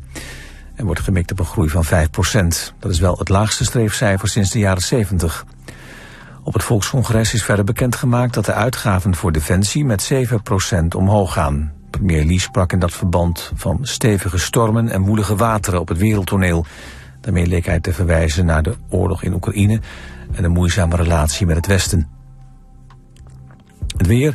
In het noorden af en toe zon, in de rest van het land bewolking. Verspreid over het land enkele buien, plaatselijk met wat natte sneeuw of hagel. Het wordt een graad of 6. Vannacht koelt het af tot dicht bij het vriespunt. Morgen opnieuw bewolkt met kans op een winterse bui. Opnieuw een graad of 6. Dit was het NOS Journaal. Schrietmacher Festival. Boordevol spectaculaire internationale dansvoorstellingen. Van onder meer Compagnie Marie Chouinard, Robin Olin en Crystal Pint. Tot en met 2 april in Heerlen, Kerkrade, Aken en Eupen. Check schrietmacherfestival.nl De vrijheid van 357 kilometer op een accu. Dat rijdt pas comfortabel en zorgeloos elektrisch. De Citroën EC4 Electric. Profiteer nu van 2950 euro subsidie en een scherp private lease tarief vanaf 429 euro per maand. Kijk nu op citroën.nl. Het is Hebbes bij Ben. Met bijvoorbeeld een SIM-only abonnement met 200 minuten en 15.000 MB voor maar 10 euro per maand. Kijk op ben.nl. Huiseigenaar en is je WOZ-waarde te hoog? Maak gratis bezwaar en bespaar tot honderden euro's. wozmeldpunt.nl Ja, Het is bijna Pasen. En ook voor Pasen heeft Rousseau weer heel veel lekkers. Zoals paashazen, kuikentjes, paaslollies en nu ook ambachtelijke bonbon-eitjes. In 17 verrassende smaken. Lekker voor jezelf of als paasattentie. Maak van Pasen iets bijzonders. Met Rousseau chocolade. Ik kwam één dagje helpen, maar ik vond het zo leuk. Ik kom nu elke week. Vrijwilligers doen het toe. Daarom organiseert het Oranje Fonds op 10 en 11 maart NL Doet. De grootste vrijwilligersactie van Nederland. Ontdek wat vrijwilligers zijn met jou doet. Meld je aan via oranjefonds.nl slash NL Doet. Ook voor een overheerlijke paasattentie voor bedrijven en verenigingen. Kijk op rousseau.nl. Dit is de zondag van L1.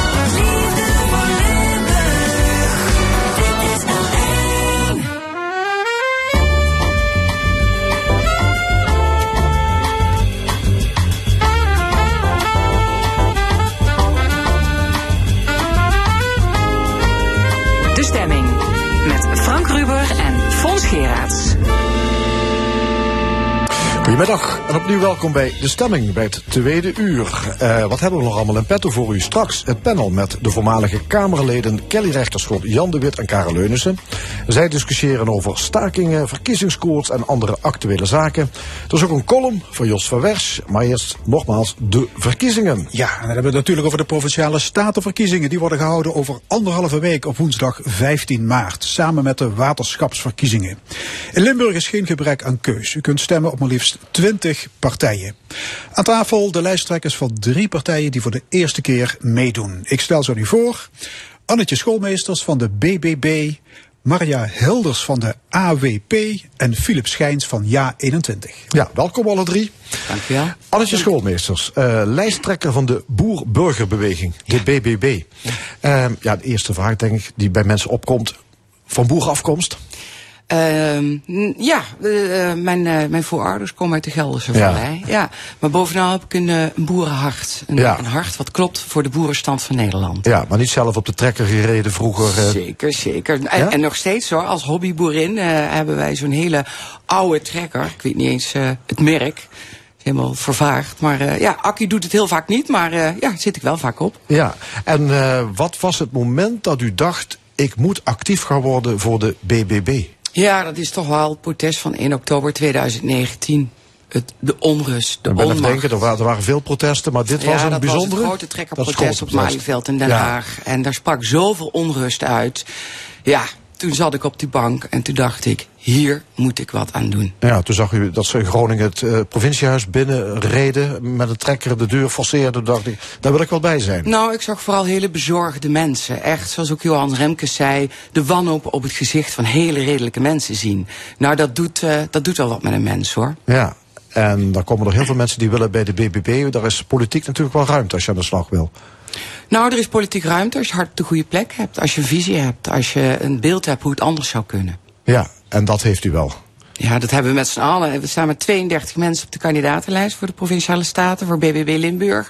En alle 32 hebben het hart op de goede plek. We zijn anderhalf jaar al bezig met debattraining, met speechtraining. Eh we kennen elkaar door en door is het een groot woord, maar op een barbecue Ja, leer je kun- elkaar kunnen snel ongelukken gebeuren hè, met nieuwe partijen, dat weet u. Ja, en daarop zijn we voorbereid. Vandaar die anderhalf jaar voorbereiding. Philip Schijns, u bent lijsttrekker van Ja21. Heeft u politieke ervaring?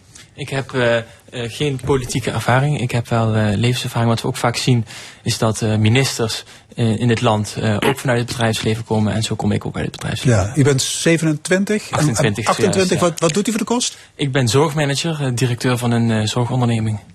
En waarom wilt u in Provinciale Staten? Omdat ik zie dat het beleid dat vaak toch mensen stemmen rechts, maar we krijgen links beleid. En ik wil. De mensen stemmen rechts en we krijgen linksbeleid? Ja, dat zien we landelijk en dat zien we ook provinciaal. En wij als Jij21 willen het beleid naar rechts trekken. En daarom ga ik eh, de provinciale staat in. Ja, uw verkiezingsprogramma heet Het moet echt anders. Ja, dat klopt. Wat moet dan anders? Nou, dat is Concreet? hele- heel concreet. Nou, ten eerste zien wij dat eh, het hele land overstroomt met eh, vluchtelingen. Er moet direct een asielstop komen. Wij willen eh, ook niet meewerken aan de dwangwet. Dat houdt in dat er gemeenten verplicht worden om asielzoekers op te nemen. Wij gaan ons daar tegen verzetten. Ja, als je het kunnen- verkiezingsprogramma van jaar 21 vergelijkt met dat van de PVV en Forum, dan kom je heel veel overeenkomsten tegen. Ja, Wat zijn- voegen jullie toe? Nou, er zijn overeenkomsten, er zijn ook wel wat tegenstellingen. Ik denk dat het grootste verschil is dat JA21 constructief rechts is en niet per se een oppositie wil. We hebben de afgelopen jaren gezien dat PVV en FVD graag oppositie voeren. En wij zijn bereid om ook concessies te doen. Dat houdt in dat wij eh, vanuit binnenuit verandering willen brengen en niet vanuit buitenuit. Ja, en jullie zeggen de provincie moet zich richten op de kerntaken met minder ambtenaren en bezuinigen op provinciale hobby's. Noem eens een paar van die hobby's. Nou, ik vind, het, eh, ik, ik vind het vervelend om andere hobby's te doen. Maar ik denk dat het belangrijkste is dat wij eh, vertellen wat wij wel willen. Ehm, natuurlijk is het eh, voor ons een, een hekel punt dat we zien dat heel veel ambtenaren eh, kostenposten met zich meebrengen, maar dat het eigenlijk naar het volk moet. En wij vinden dus ook, eh, dat zien we ook bij de, de asielstop die wij voorstellen, dat er ge- geld besteed moet worden aan de mensen die het verdienen en onze, aan de Nederlanders die nu al zitten met hoge energiekostenposten, die geen woning meer kunnen vinden. De criminaliteit eh, stroomt eh, over in Limburg en ook in Nederland en daar willen we iets aan doen. Dat vinden wij belangrijker. Ja, ook aan tafel Marja Hilders. Eh, u staat eerst op de lijst van de AWP, de Algemene Waterschapspartij. Een partij die opkomt, zie ik, in het programma voor beter waterbeheer en betere waterkwaliteit. Dat zijn wel de kernpunten. Ja, en ook klimaat en natuur. Maar het allerbelangrijkste punt voor de AWP in Limburg is bescherm de Limburgers even goed tegen wateroverlast als de rest van Nederland. Want dat gebeurt nu niet. Ja, en wat is uw eigen bekommernis met water? Waar komt die, eh, die zorg, die aandacht eh, vandaan? Ja, ik heb heel lang in een waterschapsbestuur gezeten in het westen van Nederland. En eh, toen ik eh, in Limburg ging wonen, 2,5 jaar geleden, toen kwam ik eh, in de krant tegen hoe de mensen in Geulen en Bunde anderhalve meter water binnenkregen.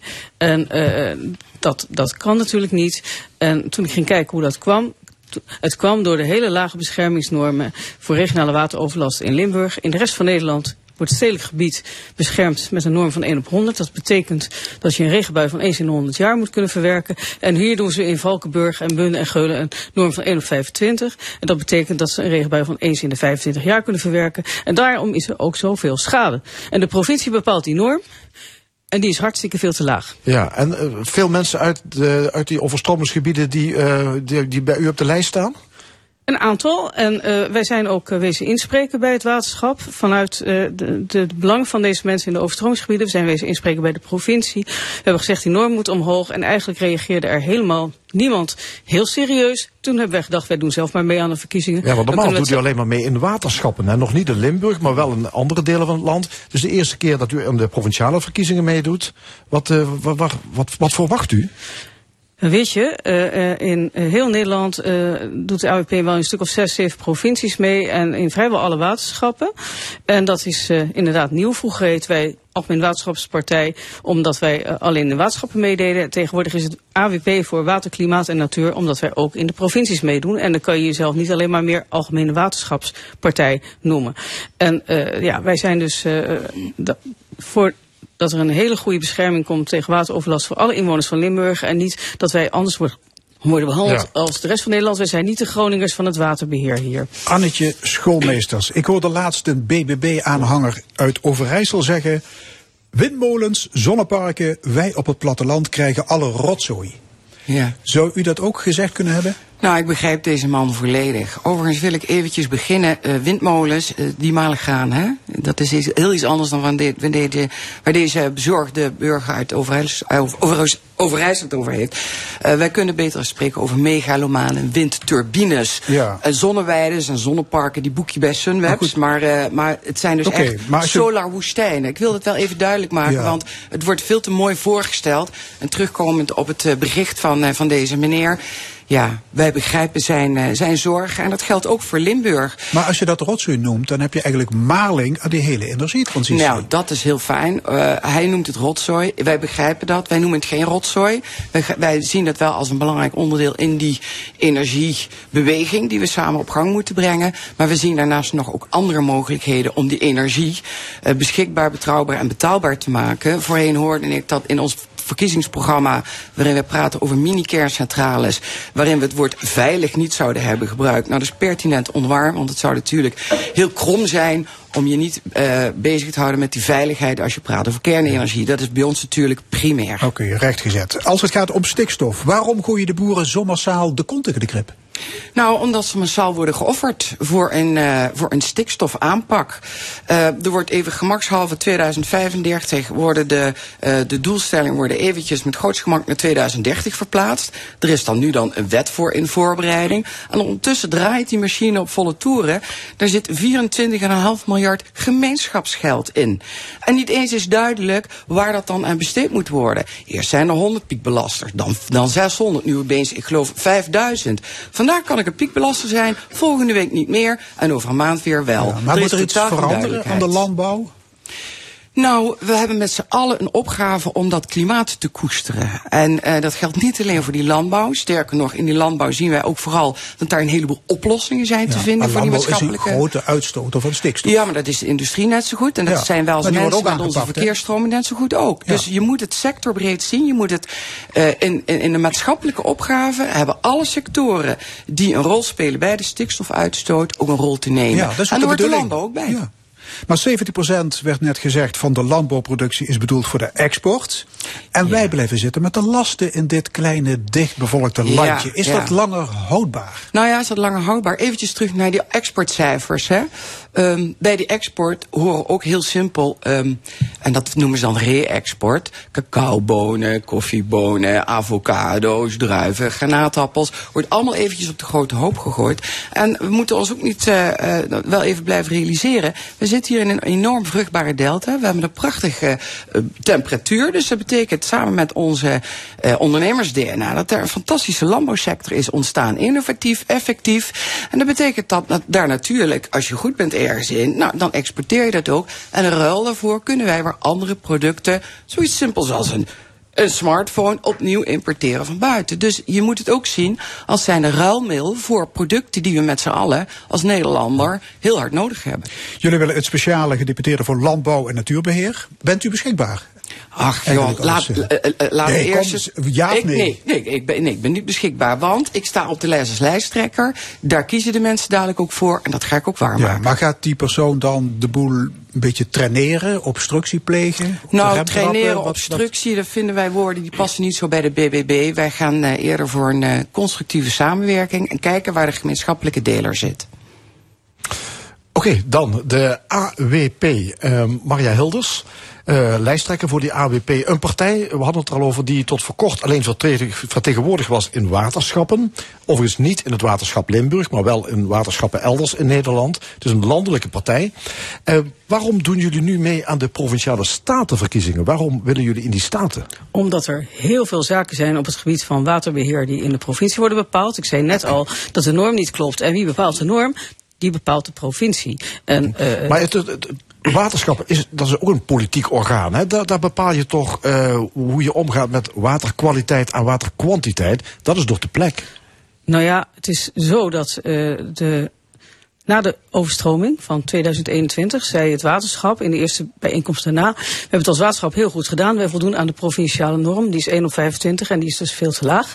Maar wij voldoen aan de norm en voor de rest hebben we het goed gedaan. Dat vind ik niet helemaal in lijn als je 2 miljard bijna schade hebt. Dus dat klopt al niet. Wij moeten gewoon meedoen. Nou, dan zou je dat, het waterschap dus niet moeten ijveren voor een andere norm? Nee, want het waterschap bepaalt die norm niet. De provincie bepaalt die norm en uh, dat zeggen ze ook elke keer. Dus daar doen ze niks aan. Dus als wij iets willen veranderen aan een norm, moeten we zijn of bij de provincie, of bij de minister. En uh, wij zijn bezig met het voorbereiden van een petitie aan de minister om uh, de provincie Limburg een aanwijzing te geven op dit gebied. Ja, speerpunten zijn dus waterbeheer. Het gaat u meer om de waterkwantiteit, dat die goed geregeld wordt, de afvoer. welke rol speelt nog waterkwaliteit? Kwaliteit vinden wij heel belangrijk. We willen dat er allerlei stoffen, verontreinigende stoffen zoals PFAS en GenX niet in het oppervlaktewater geloosd moeten worden. En dat betekent dat het beleid van de provincie op het gebied van vergunningverlening, toezicht en handhaving aangescherpt moet worden. Er is ook een rapport over van de Zuid-Limburgse Rekenkamer, waarin ze zeggen dat het eigenlijk uh, niet goed geregeld is, bijvoorbeeld bij Gemmelot, en uh, dat, dat al die toezichthoudende taken niet goed vervuld worden. Er zijn ook wat aangiftes gedaan door het OM recent. Er moet echt heel wat aan gebeuren. En uh, ja, u vraagt er niet naar, maar over stikstof vinden wij het al heel lang heel vreemd dat uh, de uh, stikstofwetgeving geregeld is op het gebied van bestemmingsplanniveau. Dus als je niet aan uh, de stikstofnormen voldoet, dan, kom, dan is het op bestemmingsniveau geregeld dat je die vergunning niet krijgt. Terwijl je op bestemmingsplanniveau natuurlijk helemaal niet de luchtkwaliteit en, en, en, en de CO2 en de stikstof kunt beïnvloeden. En je zou dus eigenlijk moeten toen moeten naar een norm die je op een hoger ruimtelijk schaalniveau vastlegt. En daarna een programma waarin je zegt hoe je dat gaat bereiken. Ja, en waterkwaliteit wordt trouwens een, een, het, nieuwe, zal maar zeggen, het, het, nieuwe stikstof, zou ik maar zeggen. We hebben het nu over stikstof, maar de waterkwaliteit, ook daar komen, er zijn strenge richtlijnen en dat gaat heel veel betekenen. Wat, wat zou dat volgens de AWP gaan betekenen voor bedrijven in Limburg? Die bedrijven moeten gewoon voldoen aan de regelgeving die er ja. is. Nee, dat begrijp ik. Maar wat zou dat, welke consequenties zou dat kunnen hebben? Nou ja, da daar moet je dus met die bedrijven goed over praten. En ze weten het al sinds 2002 of zo is de kaderrichtlijn water aangenomen. Dus je kunt niet zeggen dat het uit de lucht komt vallen. Je moet met deze bedrijven goed in gesprek van wat ja. moeten jullie doen om te zorgen dat je er wel aan voldoet. Want er is nu uh, heel gemakkelijk mee omgegaan tot nu toe. En ik weet ook dat de waterkwaliteit niet deugt. En daar moeten we met de sector over in gesprek. Ja, nou heeft u veel uh, punten die nog wel overeenkomen met een aantal andere partijen. Ik denk aan GroenLinks, Partij voor de Dieren, zie ik in de programma's. Waarom is er nog weer een aparte partij in de Staten nodig om waterkwaliteit en waterkwantiteit om het daarvoor op te nemen? Omdat tot nu toe niemand heeft geluisterd naar onze uh, inbreng op het gebied van uh, de normering. En dat vind ik wel het allerbelangrijkste punt. Maar ook op het gebied van waterkwaliteit moet er heel wat gebeuren. Maar die normering is echt stuitend. Want wij, bedoel, in de rest van Nederland hebben ze betere ja. normen dan, dan hier in ja. Limburg. En de burgers verdienen even goede bescherming dan in de rest van Nederland. Maar dat is niet in het, binnen een, een andere partij te realiseren. Want nu leidt het misschien weer tot meer versnippering. Nou ja, we zijn weer eens inspreken. En er was niemand die uh, het echt aankaartte. Behalve uh, één of twee partijen die onze vragen hebben herhaald. Maar over het algemeen werd er gewoon gezegd van ja, leuk dat u dit komt vertellen. Interessant en u weet er veel van. En vervolgens deden ze niks. Nou, daarom zitten wij dus in deze verkiezingscampagne. Goed, we gaan naar Philip Schijns, lijsttrekker van Ja21. Jullie zijn een afsplitsing van Forum voor Democratie. Was dat aanvankelijk ook uw partij? Nee, ik ben uh, niet lid geweest van Forum. Nee.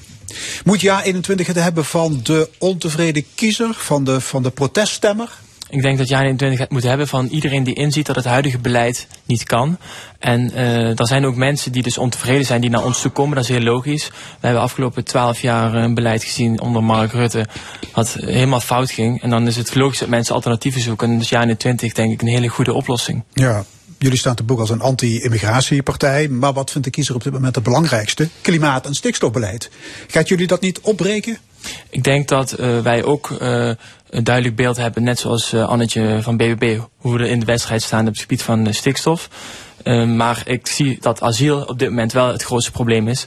De instroom ja, alleen, alleen gaat de provincie daar niet over. Nog een paar andere dingen in het verkiezingsprogramma. Nou, ik wil wel even op ingaan. Zijn... De provincie nee. gaat daar toch ook wel, wel weer over.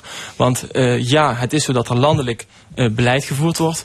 Maar wij in de provincie hebben er ook overlast van. Als u een asielzoekerscentrum in de achtertuin krijgt, dan bent u daar niet tevreden mee. En daar ga ik me voor inzetten dat dat niet gebeurt.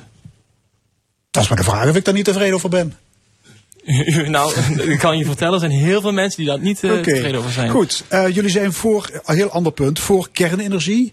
Uh, meer speciaal voor de bouw van drie kleine kerncentrales in Limburg. Leg eens uit. Nou ja, wat we zien is dat uh, heel veel linkse partijen heel graag een energietransitie willen ten koste van uh, de burger. En dat bedoel ik ten koste van de burger, ten koste van de boeren onder andere. Eh, velden worden volgezet met, eh, met windturbines, met eh, zonnepanelen. En mensen denken dat het allemaal heel schoon is. Maar windturbines zijn ten eerste zeer vervuilend voor het zicht. En zonnepanelen, heel veel mensen Ja, weten dat niet. kerncentrales zijn toch ook niet bepaald schoon? nou, wel een en stuk veilig schoner. En goedkoop. Wa- Wat we zien is dat zonnepanelen een houdbaarheidsdatum hebben. Heel veel mensen denken dat dat eeuwig duurt. Maar die zijn ook op een gegeven moment klaar voor de schroten op als afval. En kernenergie is een stuk veiliger, schoner en betrouwbaarder. Als de zon niet schijnt of de wind waait niet, hebben wij geen energie. En wij zijn er verantwoordelijk voor dat heel Nederland en ook Limburg betaalbare energie heeft. Ten koste van wat? Ten koste eh, van een... eh, van, van, van een betaalbare oplossing. Goed, nog een zin uit jullie programma.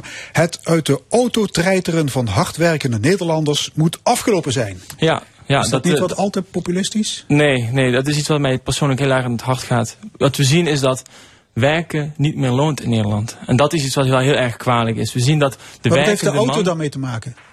Het uit de auto treiteren. Het treiteren van de autotrein. Ik, ik begrijp niet wat u zegt. Nou, de zin uit uw programma is... het uit de auto treiteren van hardwerkende Nederlanders moet afgelopen zijn. Het treiteren, zin- Ik denk dat dat de het treiteren van de hardwerkende Nederlander. Nou, dan- dan is dat een, eh, een spelfout. Maar het gaat er dus om dat wij zien dat de hardwerkende Nederlander eh, eigenlijk het werken loont niet meer voor deze hardwerkende Nederlanders. Mensen gaan maar parttime werken, want de subsidies die stromen binnen. En dat is niet een oplossing voor ons. Schoolmeesters, BBB, mee eens? Eh, nou, waar wij het met jaar 21 eh, hardgrondig mee eens zijn, dat is hun, eh, de reparatiewet die wij samen met BBB landelijk en jaar 21 hebben opgesteld.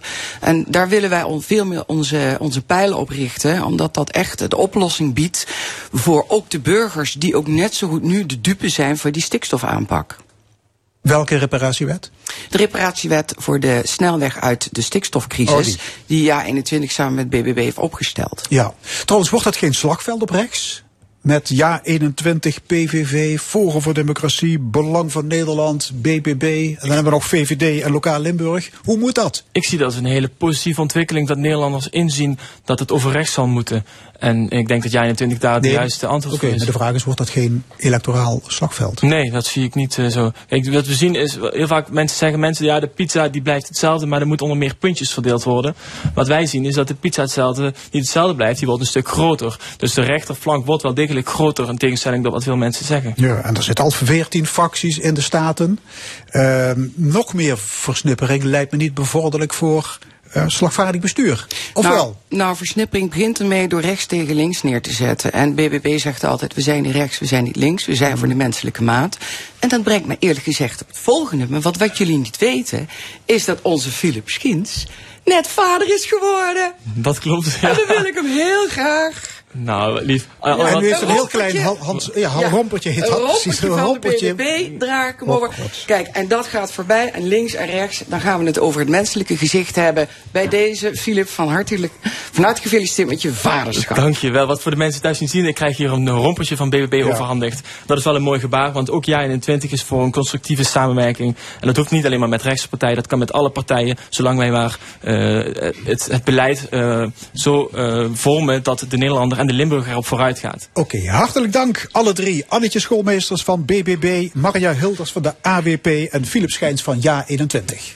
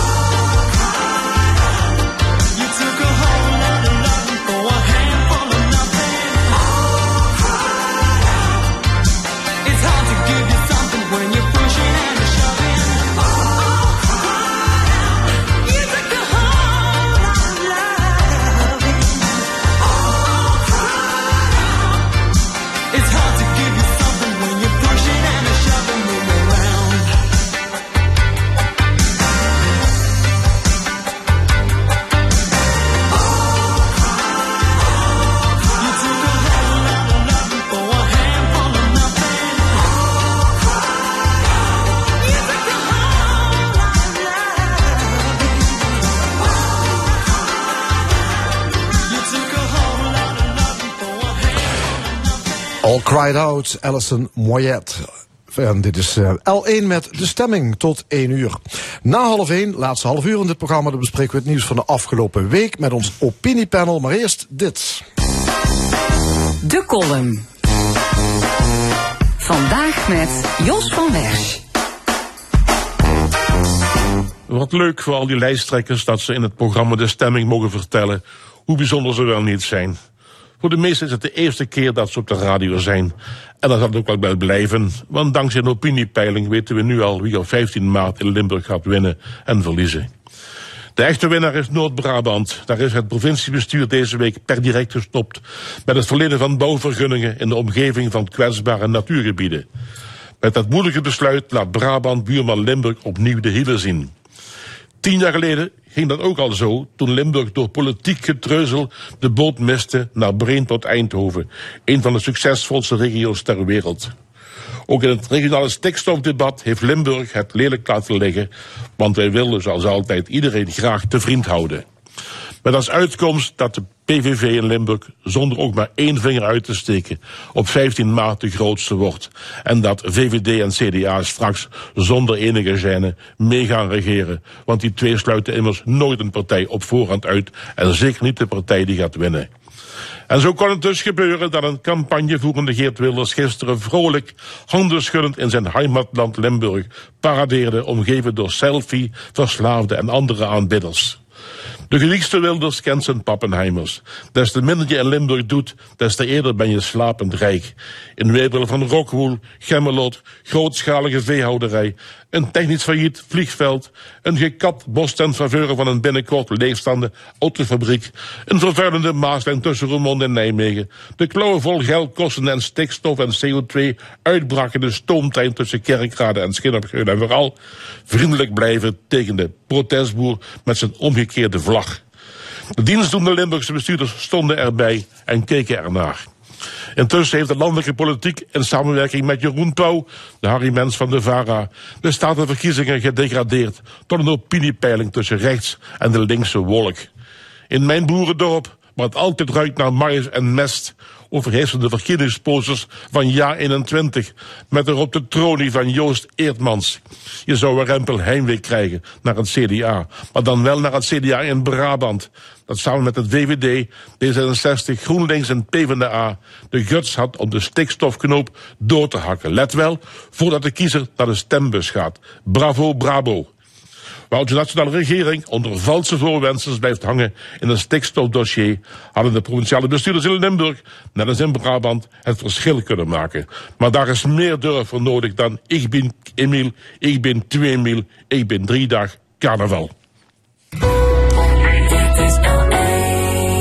De column was dat van Jos van Wersch. Tijd voor het discussiepanel in de stemming over de weer oplopende inflatie, de enorme verspilling van medicijnen en over de verkiezingen. Vandaag met drie voormalige leden van Eerste en Tweede Kamer. Dat zijn Kelly Rechterschot van de VVD, Jan de Wit van de SP en Karen Leunissen van het CDA.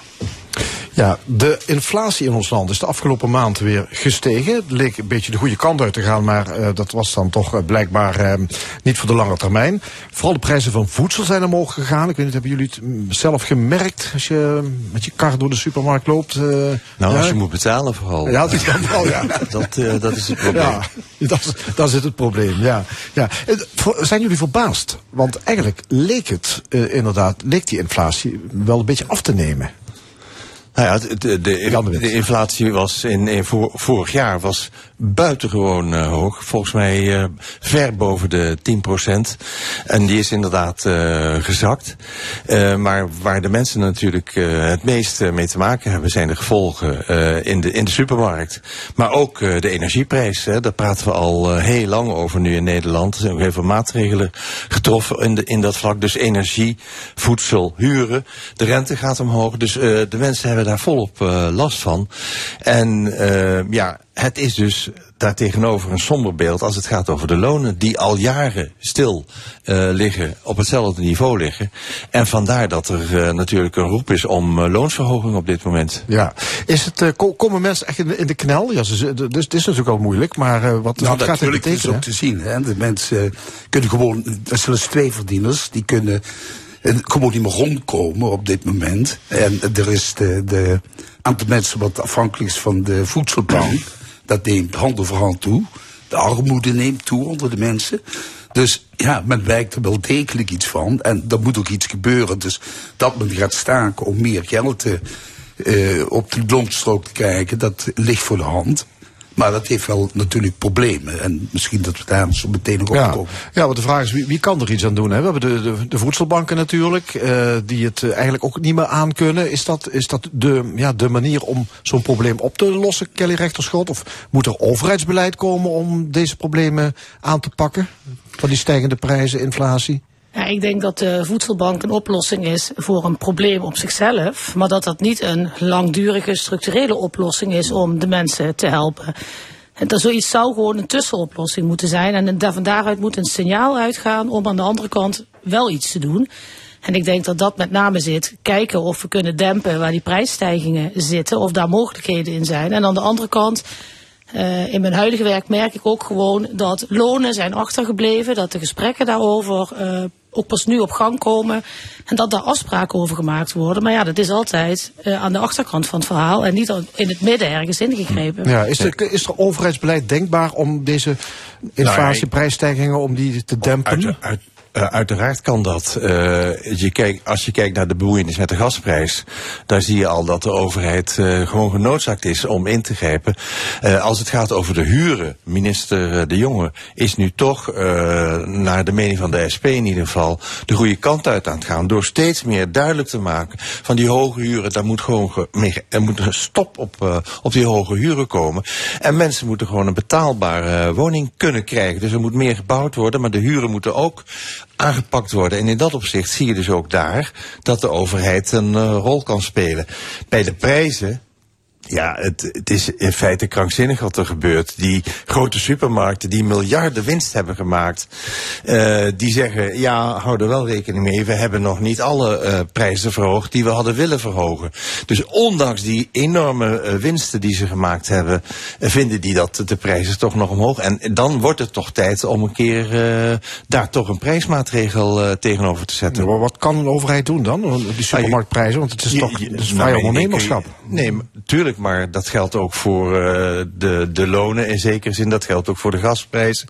Je kunt natuurlijk eh, maatregelen treffen als je vindt dat, eh, dat het de spuigaten uitloopt. Op een gegeven moment zullen de mensen natuurlijk prijzen die, producten die heel duur zijn geworden, niet meer kopen. En dan wordt het tij van, vanzelf gekeerd.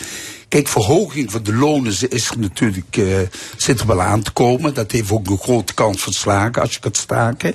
Alleen is het zo dat, dat, eh, dat je moet oppassen dat je niet in een, eh, in een eh, loonprijsspiraal terechtkomt. En dat de economie achteruit gaat rollen als gevolg daarvan.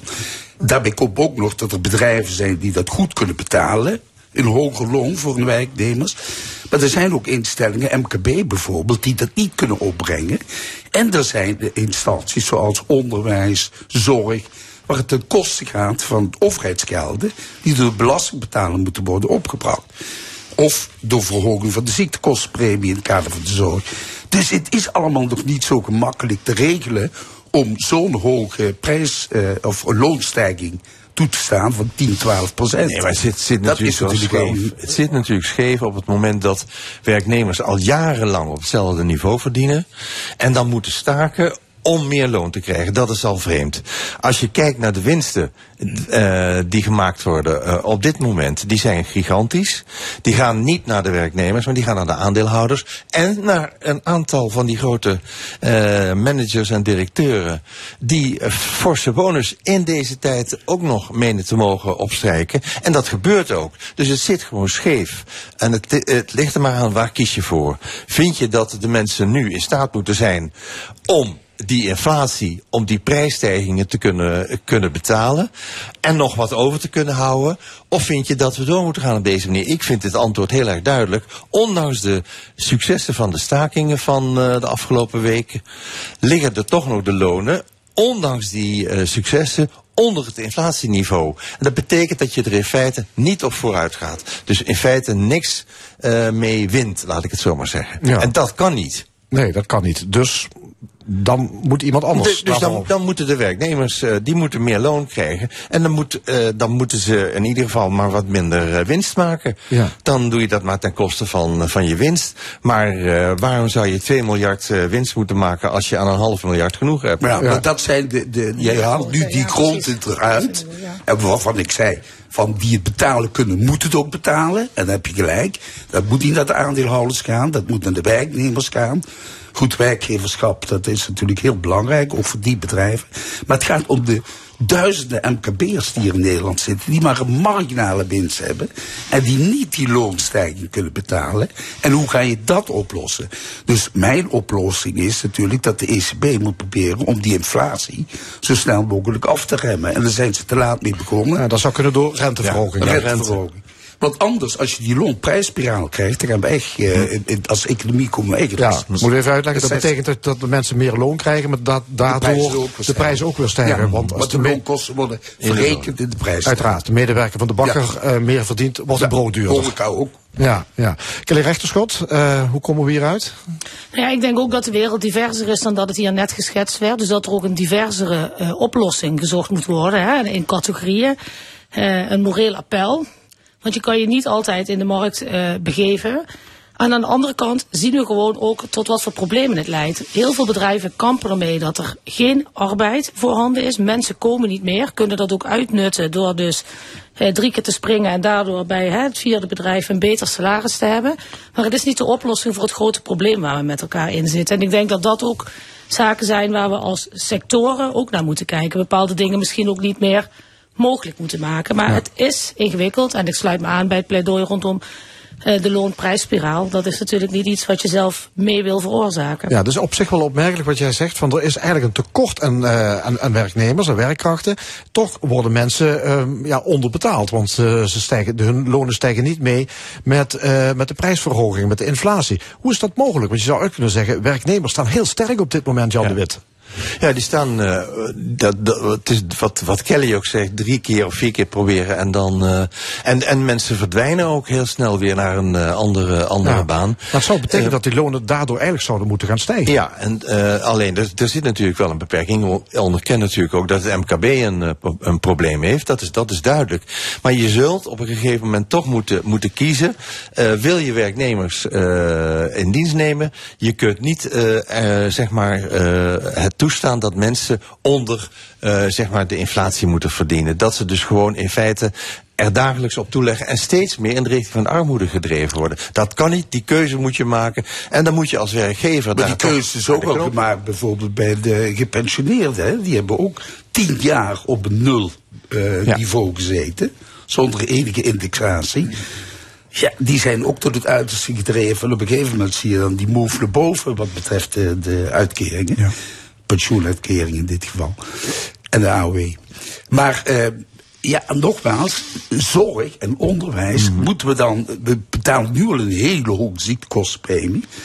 Je brengt mensen in zijn algemeenheid weer in de problemen. Door die ziektekostenpremie. Nog eens een keer met 200 euro per Maar maand. ja, je zegt zo eenvoudig is het allemaal niet. Nee, Nee, zo is het nee, niet. maar- maar met kijk, de- de- wel, maar het- De energiemaatregelen, het prijsplafond, betalen we uiteindelijk ook zelf. Betalen we ook 30 miljard van onze centen van het belasting, of althans het grootste deel, komt uit de belastingmaat. We gaan naar een ander onderwerp. Eh, twee dagen voor de verkiezingen komt BNN-VARA met een tv-debat tussen twee duo's. Rutte Schippers en Klaver Kuiken. De VVD tegen de linkse wolk van GroenLinks en PvdA. Dat doet eh, ja, de nodige wenkbrauwen fronsen. Jan de Wet, wat vind jij van dit initiatief van de publieke omroep? Ik vind het, eh, ja, laat ik zeggen, om het zo maar te zeggen, ze zijn erin getrapt. Ze zijn in, in dat frame van, eh, van eh, Rutte getrapt. Want er is helemaal geen linkse wolk. Laten we daar kunnen we het eh, ook nog over hebben. Maar de linkse wolk waar zij het over hebben is PvdA en GroenLinks. Nou, die staan in de peilingen of samen op dit moment gelijk. Of zelfs in een peiling hebben gezien waar ze op verlies staan.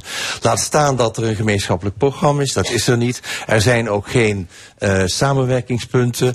Er is geen gemeenschappelijke lijst voor de Eerste Kamer. Enfin, noem maar op. Die linkse wolk wordt gewoon gebruikt door Rutte om zeg maar intern de boel op orde te krijgen en te zorgen dat de mensen niet naar die partijen van Ja 21 of de BBB. eh, Dus dit, dit het is gewoon op, op, puur intern op, gebruik. op bestelling van de premier? Daar lijkt, het, daar lijkt het. Ik vind echt dat die BNN-Vara, dat die daar ingestonken zijn om dit als het hoofdpunt van eh, de verkiezingen te presenteren. Ik vind het eigenlijk gewoon niet kunnen. Karel Leunis, Ja, het, CDA? het- punt 1, het gaat helemaal niet over deze discussie tussen eh, VVD en PvdA slash GroenLinks.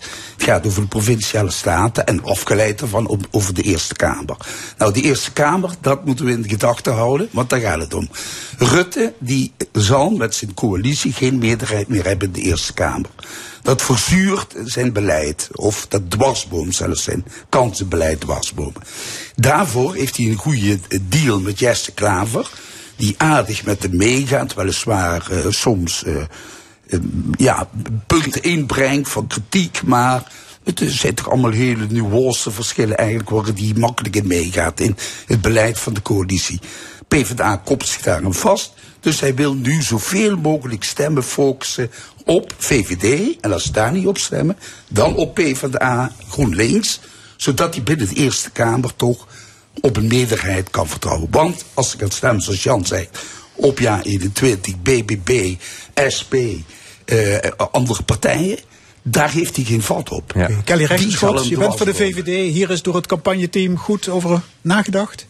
Nou ja, ik, ik deel ergens wel het beeld van dat ook landelijk hier ingetrapt wordt. Maar ik, ik denk dat het een gezamenlijk doel is dat GroenLinks en PvdA hebben hier net zoveel eh, belang bij, zal ik maar zeggen. En wat ik vind waar we aan voorbij gaan, en dat is net in het uur hier voorafgaand aan, doen we dat niet. eh, is dat het om de provincie gaat. Want gaat het in de provincie Limburg nou om de VVD ten opzichte van de linkse wolk, wat het dan ook eh, mogen zijn. En dan denk ik, Volgens mij gaat het niet om dat soort dilemma's. En is het juist mooi dat we in een gremium als dit hier wel aandacht voor hebben. En dat we daar ook misschien een beetje aan voorbij gaan. Dat daar landelijk natuurlijk ook gewoon aandacht voor is. Dat doet ook tv, dat doet social media, dat, doet, dat doen we allemaal door daarmee bezig te zijn.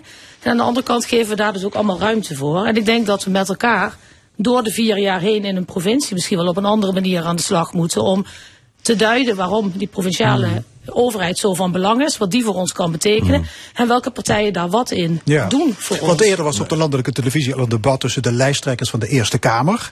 Eh een radiodiscussie met frak- fractievoorzitters uit de Tweede Kamer. Ja. Ja. Worden de statenverkiezingen te veel gekaapt door politiek Den Haag?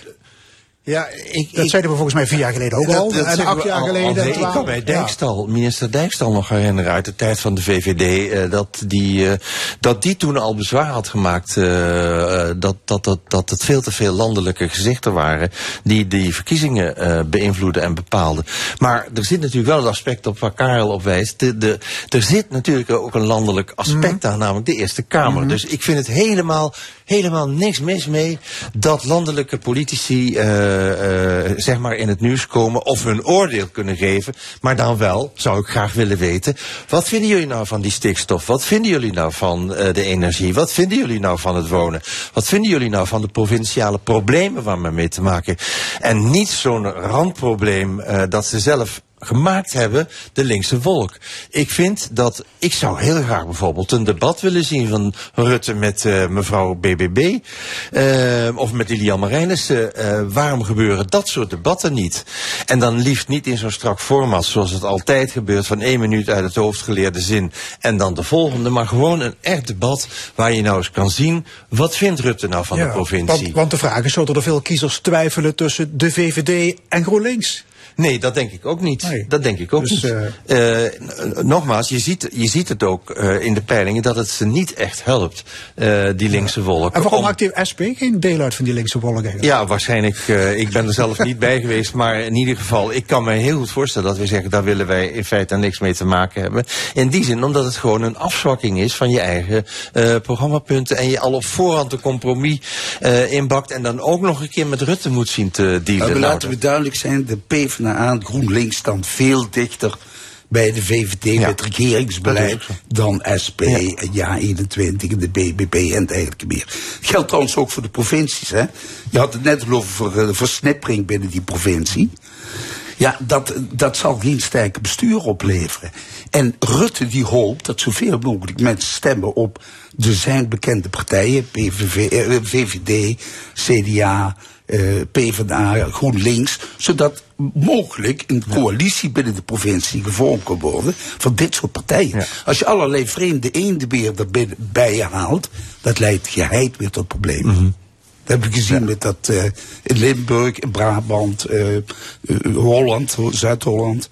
Overal problemen. Nou ja, de discussie die hier net aan tafel plaatsvond, ook in de, de waterschappen. Hè, partijen die eigenlijk al heel dicht tegen andere partijen aanzitten. Wat maakt nou dat we toch nog daar weer een afsplitsing van krijgen of toch een aanvullende partij?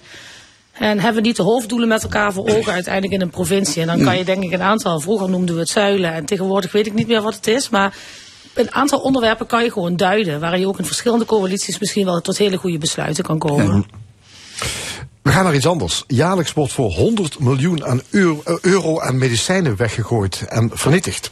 Dus eigenlijk opmerkelijk, want er is ook een groot tekort aan bepaalde medicijnen. Ehm, ja, Karel, jij bent internist geweest.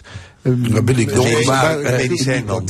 Maar ik weet niet of, hoe, hoe je kennis van medicijnen is. Maar kun jij uitleggen? Wel van, ja. Ja, maar wa- waarom eh, als ik naar de apotheek ga, ik krijg een doosje medicijnen, ik gebruik maar een deel van dat doosje, of, of een aantal doosjes krijg ik zelfs, en ik breng ze terug, ze worden vernietigd. Ze worden niet opnieuw uitgegeven. Dat heeft te maken met eh, een wetgeving, Europees, maar ook landelijk.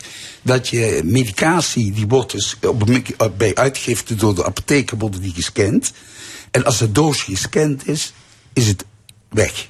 Dan mag het nooit meer Dan mag het nooit meer terugkomen in het systeem van eh, de farmacie. Ja. Dus dat doosje is weg. En dat heeft men gedaan om reden van het feit dat men niet weet hoe die medicatie in de thuissituatie is bewaard gebleven. Ja, maar als- Wat er eventueel mee ja. gebeurd is. Ja, je kunt het nog wel in de verpakking hebben. Ja. Maar stel nou dat het op de verwarming heeft gelegen. Of eh, in, in, in, in de nattigheid ergens. Hè? Ja, dan, dan zijn die medicatie, dan kan er niet meer voor de kwaliteit daarvan 100% garant staan. Ja. En daarvoor heeft men bepaald in Europa, als dat doosje uitgeleverd is, de scan gepasseerd heeft, dan is het er niet meer. Oké, dat, dat is duidelijk. Maar ja, toch 100 miljoen euro, dat is wel een slok geld. Dus Eh, er is, moet ook iets aan gebeuren. dus En- kan, wat, wat is er te bedenken, kan dit anders? Ja. Nou ja, wat ik, Jan eh, wat ik, eh, wat ik, eh, wat is van de week ook toevallig eh, ook wel op de radio, althans in ieder geval op de radio in het nieuws geweest. Dat is het voorschrijfgedrag van de artsen. Eh, hè, dus voorschrijfgedrag betekent mensen krijgen dus gewoon een pil mee naar huis. Maar wat er dus gebeurt is dat, eh, dat mensen jarenlang dezelfde pil gebruiken zonder dat de arts weet wat, wat gebeurt er eigenlijk. Is dat nog nodig? En maar pillen schrijven en maar pillen schrijven. Ja, en maar hoge bloeddrukpillen en je weet over en drie jaar weet- niet eens meer of en je er hoge wordt niet bloeddruk meer hebt. gecontroleerd. Dus dat, dat vond ik een heel sterk punt. Hè, dat je kunt zeggen van nou, we moeten daar toch zicht op zien maar dat houden. is een ander item, hè? Nee, maar het heeft wel te maken met de, de, enorme hoeveelheid. Ja, eh, zeker. Dat, dat, dat, dat, eh, ja, dat heeft het effect op de medicijngebruik. Maar dat is herhaalrecept uitschrijven. Dat moet gecheckt worden. Dat pleit nu voor een jaarlijkse check van heb je die nodig? Heb je het nodig in dosering? Kunnen we niet afbouwen met bepaald medicament of zelfs een medicament stoppen? Maar dat is het gebruik. Maar hier zijn mensen die overleden zijn of die het gewoon niet meer gebruiken en de medicatie terugbrengen naar de apotheek. En dat die medicatie vernietigd moet worden omdat het niet meer als zodanig Ja. geregistreerd is. Ligt dat ook niet aan de hoeveelheden? Want eh, er zijn natuurlijk ook eh, doktoren... Je wordt of, alleen maar, voor, dat is wettelijk bepaald, je kunt maar voor drie maanden medicatie voorschrijven als iemand chronische medicijnen gebruikt. Als iemand voor de eerste keer een medicament krijgt, is het hooguit voor één of twee weken. Ja. Maar weet je wat ik nou zo, zo interessant vind? Dat is dat eh, het, het punt dat Karel eh, noemt, dat zie ik natuurlijk ook. Hè, dat dus Europese regels die bepalen hoe je met een medicijndoosje moet omgaan. Hè, hoe je met het medicijn moet omgaan. Wat ik nou zo interessant vind, is dat we eigenlijk tegenwoordig tot alles in staat zijn. In feite. Hè, dus als Karel zegt, als het doosje gescand is, is het weg. Ik denk dat het interessant zou zijn om te kijken of je nou daar op dat punt niet eh, maatregelen kunt treffen. Of het zodanig kunt doseren dat dat, dat, dat, dat hergebruik wel mogelijk is. Want daar Nou, moeten we er zijn ook natuurlijk apothekers nu, ja, daar heb je gelijk. Er zijn apothekers nu ook mee bezig. Die zijn in staat om de teruggebrachte medicijnen, om die te controleren op kwaliteit. En of daar iets raars mee gebeurd is. En dus, als die kwalitatief nog goed zijn, kan die medicatie opnieuw worden uitgegeven. Kelly maar dat moeten wij Ja, dat- wijsnemen. Ik denk dat dat ook zou moeten kunnen. Hè? Als je op een bepaalde manier kan aantonen dat die medicijnen dan nog in orde zijn. Hè? Dus die Ja. toets doen op dat vocht of die temperatuur, wat daar misschien aan blootgesteld is. En aan de andere kant denk ik, waarom geven we dat allemaal uit in die hoeveelheden? En waarom is dat zo dat dat bij herhaalrecepten standaard drie maanden is? Ik bedoel, ik vind het lastig om iedere twee weken naar de apotheek te gaan om mijn pillen te halen. Maar aan de andere kant, als men vindt dat ik dat altijd om de twee weken moet doen, heb ik me daar ook toe te verhouden. Ja. En dan kunnen we daar ook wat eh Maar dat is, toch, zetten. dat is toch duurder dan het om over, per drie maanden uit te geven. Want ieder recept, als een huisarts een recept uitschrijft, krijgt hij zoveel half consult voor betaald. Ja, nou ja, dat is dan dus ook En de vraag. de is dat een apotheker, heel half die consult krijgt uitgifte Ja. betaald. Ja. Dus dat zou dat iedere twee weken moeten gebeuren. Nou, dan gaan de kosten gigantisch om. Oké, tot slot. Mediahuis, uitgever van onder andere De Limburger, NRC en Telegraaf, kwam deze week met het jaarverslag. En daarin wordt eh, ja, min of meer het einde aangekondigd van de papieren krant. Steeds meer abonnees stappen over op digitaal. Is de papieren krant ten dode opgeschreven? Nou ja, ik En denk dat een bepaald gedeelte merken überhaupt dat kranten misschien niet meer het medium zijn. Hè. De jongere generatie laat zich eigenlijk niet meer leiden door wat er in de krant staat. Of dat digitaal is of op papier. Ehm, op een gegeven moment komt er natuurlijk een omslagpunt. Ik ben nog van die krant op de tafel met een kopje koffie erbij, zal ik maar zeggen. croissantje koffie. En eh dat is ook een moment wat je voor jezelf creëert. Ja, maar daar zijn geen bezorgers meer tegenwoordig. Nee, dat Papier is, is hartstikke duur. soort eh, zaken hebben daar invloed op. Ik denk aan de andere kant, ik lees het net zo goed digitaal, hè, als het niet meer anders kan. Maar ik denk dat het een medium is dat aan verandering onderhevig is. En waar goed over nagedacht moet worden hoe je dat nog gaat aanbieden. Ja, Dus hoe zouden jullie het eh, vinden als straks geen papieren krant meer Nou, in de bus valt? het- het- hoe je het ook bent of keert, het zou een gigantische besparing zijn. En een gigantische eh, bezuiniging, zeg maar op de schade die we aan het milieu toerichten. Het papier, de bomen die gesloopt moeten worden, het transport van die kranten.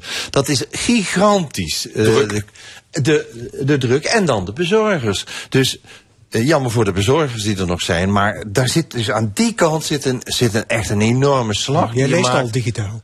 Ik lees hem eh, bij voorkeur op papier. Maar eh, als we met vakantie zijn, dan lees ik de Limburger eh, maar er is, is er digitaal. een verschil Maar- tussen lezen of op papier of Ja, via een scherm, iPad? Nou, dus, als je de, krant voor je, zoals net geschetst, als je de krant voor je hebt liggen, 's ochtends met een kopje koffie, zeker als je gepensioneerd bent, dan heb je de tijd van je leven. Dan kun je daar eens echt voor gaan zitten en dus rustig Dan lees je door. de krant degelijker dan Ja, via een natuurlijk. schermpje. Ja. Ja. Ja, dat leest zeker. veel Ja. meer, En het is dat ook gezelliger. Het is, het is Maar er is één aspect. Er is één aspect en dat is eh, dat de, laten we zeggen, de grote artikelen, noem NRC, noem welke andere krant dan ook, die de diepgang, zoals dat dan genoemd wordt. En voor de diepgang, daar moet je dus nu, nu nog niet digitaal zijn. En ook wat heel erg irritant is, vind ik zelf, als ik een andere, eh, ik bedoel, ik ben op allerlei dingen, dan wil ik gauw in een krant kijken, digitaal kijken. Maar dan moet ik dus eerst de cookies passeren, vervolgens moet ik een account aanmaken en vervolgens bleek dat ik, ja, ik had al drie artikelen van de, van de NRC gelezen deze week, dus dan gaat dat weer niet. Dus een heleboel praktische dingen moeten ze gewoon oplossen. Want daardoor raakt die krant veel meer eh, digitaal toegankelijk. Alleen dat is een financieel probleem natuurlijk, hoe ze dat moeten oplossen. Maar de toekomst is ongetwijfeld aan de digitale kant. Dat denk ik ook hoor. En de toegankelijkheid tot het nieuws. En de manier waarop je dat wil doen en wil borgen dat dat onafhankelijk, objectief nieuws blijft. Ja. Dat is denk ik de kernwaarde waarvoor de media Ja. moet staan. En dat moet worden vormgegeven. Mediahuis spreekt trouwens van een moeilijk jaar 2022. Netto winst 65 miljoen euro. Ja. Ik zou zeggen, eh, goede prestatie Kunnen- zakelijk. Desalniettemin moet je natuurlijk de vooruitgang eh, eh, niet uit het oog verliezen. En op het moment dat je dus weliswaar winst maakt, maar daar zit dus, als je de verhalen leest, ook juist het probleem van hoe moeten we die digitale krant nu vormgeven. Die daar die ze dit omslag. mooi voor Die gebruiken. winst was de helft van het jaar ervoor. Ja, toen hadden ze iets eh, Hadden verkocht. ze wel iets ja, verkocht. ja, ja. Oké. Maar nu hadden ze iets gekocht. Hartelijk dank, discussiepanel. Kelly Rechterschot, Jan de Wit, Karen Leunissen. En dit was de stemming. Vandaag gemaakt door Edwin Maas, Fons Geraerts en Frank Ruber. Graag tot volgende week zondag. En dan weer om 11 uur op deze zender. En dit programma is na te luisteren op onze website l1.nl. En zometeen op deze zender Paul Verstegen met de zalige zondagmiddag. Ik wens u nog een mooie dag.